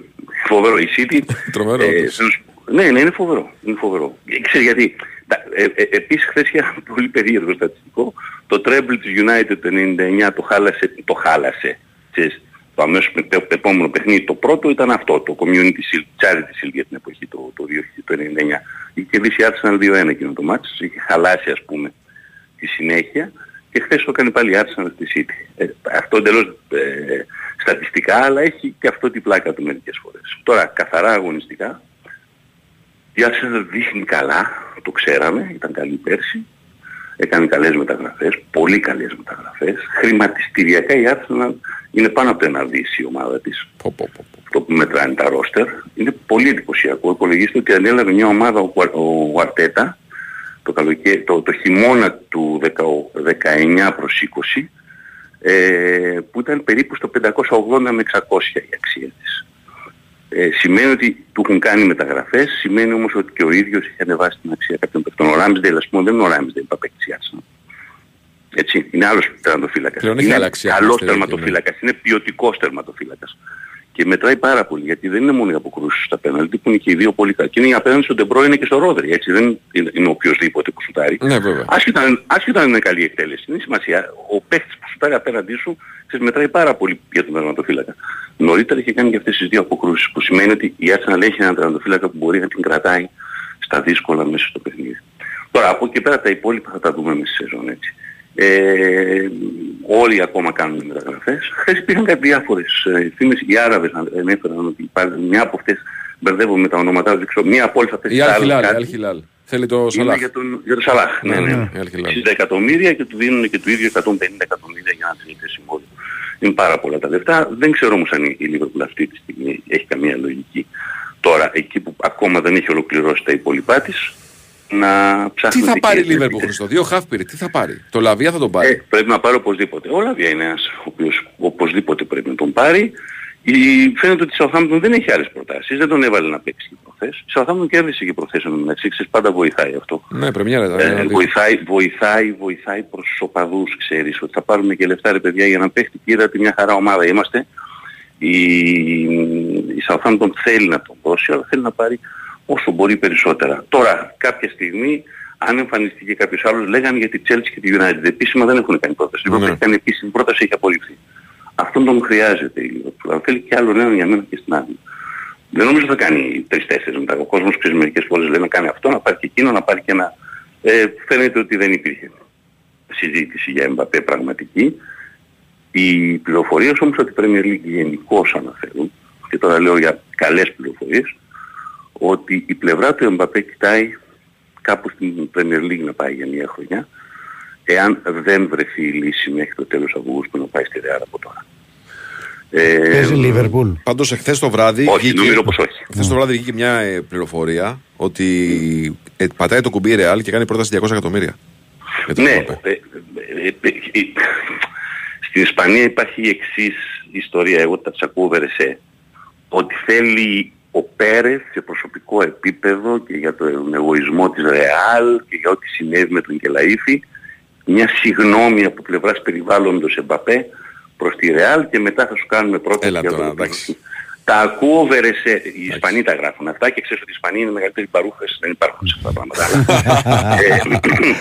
Ε, δηλαδή θύμωσε ο Αγάς και έκοψε με υποτιλώ τη λέξη ε, αυτό που λένε σαν παροιμία. Αν θέλεις το παίχτη θα τον πάρεις, δεν σε νοιάζει τώρα το συγγνώμη του και το αυτό του και το και σου κάνω να σου πω κάτι ακόμα. Η ζωή των μεταγραφών του ποδοσφαίρου είναι γεμάτη από τους προτείνω, δέχεσαι, μετά δεν δέχεσαι, δέχεται το παίχτης, δεν δέχεται η ομάδα. Είναι γεμάτη η ιστορία του ποδοσφαίρου από τέτοια πράγματα. Όταν θα τα ακουμπήσεις τα λεφτά, παίρνεις και τον παίχτη που θέλεις. Και τελείωσε το ζήτημα. Οι εγωισμοί δεν χωράνε σε αυτά τα πράγματα. Τώρα για να τελειώνουμε. Ε, νομίζω ότι μέχρι το τέλος του Αυγούστου, εγώ θεωρώ ότι θα βρεθεί η λύση. Είναι ανόητο και για την Παρή να μείνει ο Εμπαπέ μια ολόκληρη χρονιά χωρίς να πάγκο. παίξει σε εκείνη. Ε, ναι. Να πάει στην Αγγλία, να μείνει, στο, το να, μείνει, να μείνει πίσω και να είναι στο πάγκο το θεωρώ το πιο ανόητο πράγμα που μπορώ να ακούσω ε, και δεν νομίζω ότι υπάρχουν. Με, με- μεγάλα παιδιά διοικούν τις ομάδες έτσι. Ε, νομίζω ότι η Real θα μπορέσει τελικά να τον πάρει. Το να πάει τώρα ξέρεις πάλι, να σε πάρει. Η Chelsea θα τον ήθελε εγώ πιστεύω. Η Chelsea στη λογική του, του, του ιδιοκτήτη της θα τον ήθελε πάρα πολύ για μια χρονιά. Θα τον ήθελε ο Πουτσετίνο σε κάποια αποδητήρια τα οποία πάει τώρα να τα στρώσει μετά από το, το μπάχαλο που είχε γίνει. Η ερώτηση. Θα μου πεις ποιος δεν θέλει ένα τέτοιο παίχτη; Πολλοί προπονητές δεν θέλουν ένα τέτοιο παίχτη. Αν είναι να τεινάξουν τα αποδητήριά τους δεν θέλουν. Πολλές φορές. Εγώ λέω. Το αποκλείεις Ως Χριστό. παίχτης, ως παίχτης τρομερός. Όχι, όχι. Τι να συζητάμε. Άλλο λέω, λέω το αποκλείς να πάει σε κάποια ομάδα, να του πάνε όλα δεξιά και όταν θα μείνει ελεύθερος με το καλό, να αποφασίσει να συνεχίσει Ναι, την καριέρα ε, του εκεί; Ε, ε, καθόλου. Γι' αυτό ακριβώς, αν η Real πραγματικά τον θέλει, βάζεις τους εγωισμούς στην άκρη, Ε, ναι. πληρώνεις και τον παίρνεις. Και να σου πω για κάτι ακόμα. Κοίταξε λίγο τη Real και όλο το καλοκαίρι της και τα αποτελέσματά της και το... Ε, είναι ολοφάνερο τώρα με Χωσέλου στην επίθεση η Real δεν μπορεί να πάει. Σου έφυγε πριν από μερικά χρόνια ο Ρονάλντο. Βρήκες τον Μπενζεμά, σε κάλυψε υπέροχο όλα αυτά τα χρόνια. Φεύγει και ο Μπενζεμά. Είσαι η Real Μαδρίτης και ιστορικά αν θέλεις δεν μπορεί η επίθεσή σου να στηρίζεται. Ε, στο εάν ένας παίχτης και πάνω από τα 30 θα μπορέσει να κάνει κάποια γκολ. Όχι, είναι, είναι, μια ομάδα. είναι παραφωνία. Είσαι η Real. Είναι παραφωνία. Είσαι η Real. Θέλεις τον Εμπαπέ, θα πληρώσει και να τον πάρεις. Μου θυμίζει πάρα πολύ το περίφημο καλοκαίρι του 2002. Όλο το καλοκαίρι υπήρχε η συζήτηση. Ο Ρονάλντο ήθελε να φύγει μετά το Μουντιάλ που ήταν ο απόλυτος πρωταγωνιστής. Η Ίντερ έλεγε δεν θα τον δώσουμε με τίποτα. Η Real έλεγε ότι εμείς δεν πληρώνουμε τα λεφτά που θέλει η Ίντερ. Και στις 30 του μηνός προς 31 έδωσε τα λεφτά και κανονικότατα η Real. Τα πήρε ο, ε, ο Μωράτη και έδωσε τον παίχτη και ο παίχτης πήγε και εκεί που ήθελε και η Ίντερ με εκείνα τα λεφτά προσπάθησε, ήταν, είχε πάθει εκείνη τη ζημιά η Ίντερ, δεν χρειάζεται να τη θυμίζω εσένα, που είχε χάσει το πρωτάθλημα. Ε, ναι, το 2002, άστο τώρα. Εκεί δεν χρειάζεται να τη θυμίζω εσένα, τώρα ο κόσμος μπορεί να μην καταλαβαίνει. Δεν χρειάζεται, Ε, ε, Έχασε- άστο, άστο, Έχασε άστο. ένα στοίχημα τότε. Α, Ωραία. Έχασε Και- κάποια λεφτά. Και το θέμα, και το θέμα είναι λοιπόν ότι η Ίντερ ξέρεις, ήταν ο εγωισμός της, όχι δεν θα τον αφήσουμε να φύγει, εμείς θέλαμε το πρωτάθλημα και θα το πάρουμε φέτος. Ε, α, αυτό, αυτό, α, εκείνο, α, τελικά πήρε τα λεφτάκια, ο παίκτης πήγε εκεί που ήθελε να πάει, η Ίντερ προχώρησε τη ζωή της και έτσι είναι το ζήτημα. Και ένα χρόνο αργότερα η Ίντερ ήταν στα ημιτελικά του Champions League και για το εκτός έδρας γκολ, δηλαδή το 0-0-1-1 με τη Μίλαν δεν έπαιξε τελικό. Δηλαδή δεν- δεν καταστρέφεται και δεν πεθαίνει κανένας. Επειδή έφυγε ένας παίκτης, Όχι, όχι, έτσι. ούτε ένας παίκτης πάντα είναι η σωτηρία κάποιες άλλες ομάδας, αλλά για τη Real. Real και Mbappé δεν μπορείς να δεις το σενάριο ότι δεν θα είναι μαζί. Δεν ξέρω. Μπορεί να πέσουμε πλήρως έξω, έτσι να συζητάμε τώρα πρώτες μέρες του Σεπτέμβρη και να μην έχει γίνει τίποτα. Και επιτέλους, ίσως δούμε τον Εμπαπέ σε μια ομάδα που θα νιώθει ότι ο εγωισμός του είναι λίγο μικρότερος από το. Ε, εγωισμός δεν της γίνεται ομάδας, και αυτό δηλαδή, το πράγμα ακριβώς. Γιατί Δηλαδή, με την εντάξει. Bayern πάντα έγινε θέμα για Ε, Εννοείται. Ωραία. Χρήστο μου, σε ευχαριστούμε πάρα πολύ. Και είναι Χριστό. Γεια, γεια. Δεν έχεις παράπονο. Από λέγαμε. Δεν έχεις Τώρα παράπονο. έχουμε κληρώσεις όμως. Τώρα έχουμε κληρώσεις. Συντονίσου. Κάτσε μία η ώρα, ρε φίλε. Τι συντονίσου, εδώ θα είμαι εγώ. Μέχρι τις 2 εδώ θα είμαι εγώ. Λοιπόν, μία η ώρα είναι η κλήρωση, ρε φίλε. Δεν έχει. Τώρα μετά τις 12 εγώ θα μιλήσω με τον Ρομπατζούκλου και πάω. Να μου τι γίνεται με ΟΣΔΟΕΦ, μεταγραφέ, αυτό και Ωραία. μετά χαμούλη. Λοιπόν, ήταν ο Τάσος Νικολογιάννης. Ήταν ο Βάιος Τσούτσικας. Ήταν ο Κυριάκος Σταθερόπουλος στα πλατό. Ήταν η Βαλαντίνα Νικολακοπούλου στην οργάνωση παραγωγής εκπομπής. Μην, τον, ε, μην νομίζετε ότι θα χορτάσετε από Νικολογιάννη. Πότε φεύγει για Γαλλία. Πρώτο ο Θεός Δευτέρα. Δευτέρα, φεύγεις Δευτέρα, αλλά δεν έχεις Δευτέρα. Ναι. Και γυρίζεις Πέμπτη; Ε, τετάρτη απόγευμα, ναι. Ε, άρα Πέμπτη. Δηλαδή, εντάξει, παιδιά, όσο, μπορεί, όσο προλάβετε. Έτσι, γιατί άρχισε το The Silas Tours και Νικολογιάννη. Λοιπόν, όχι, δεν σας λέω καλή συνέχεια να κουράζει γιατί δεν θα είμαι εγώ. Οπότε λοιπόν, δελτίο και επιστρέφω. Ακολουθεί ο Βάιο Τσούτσικα. Έτσι.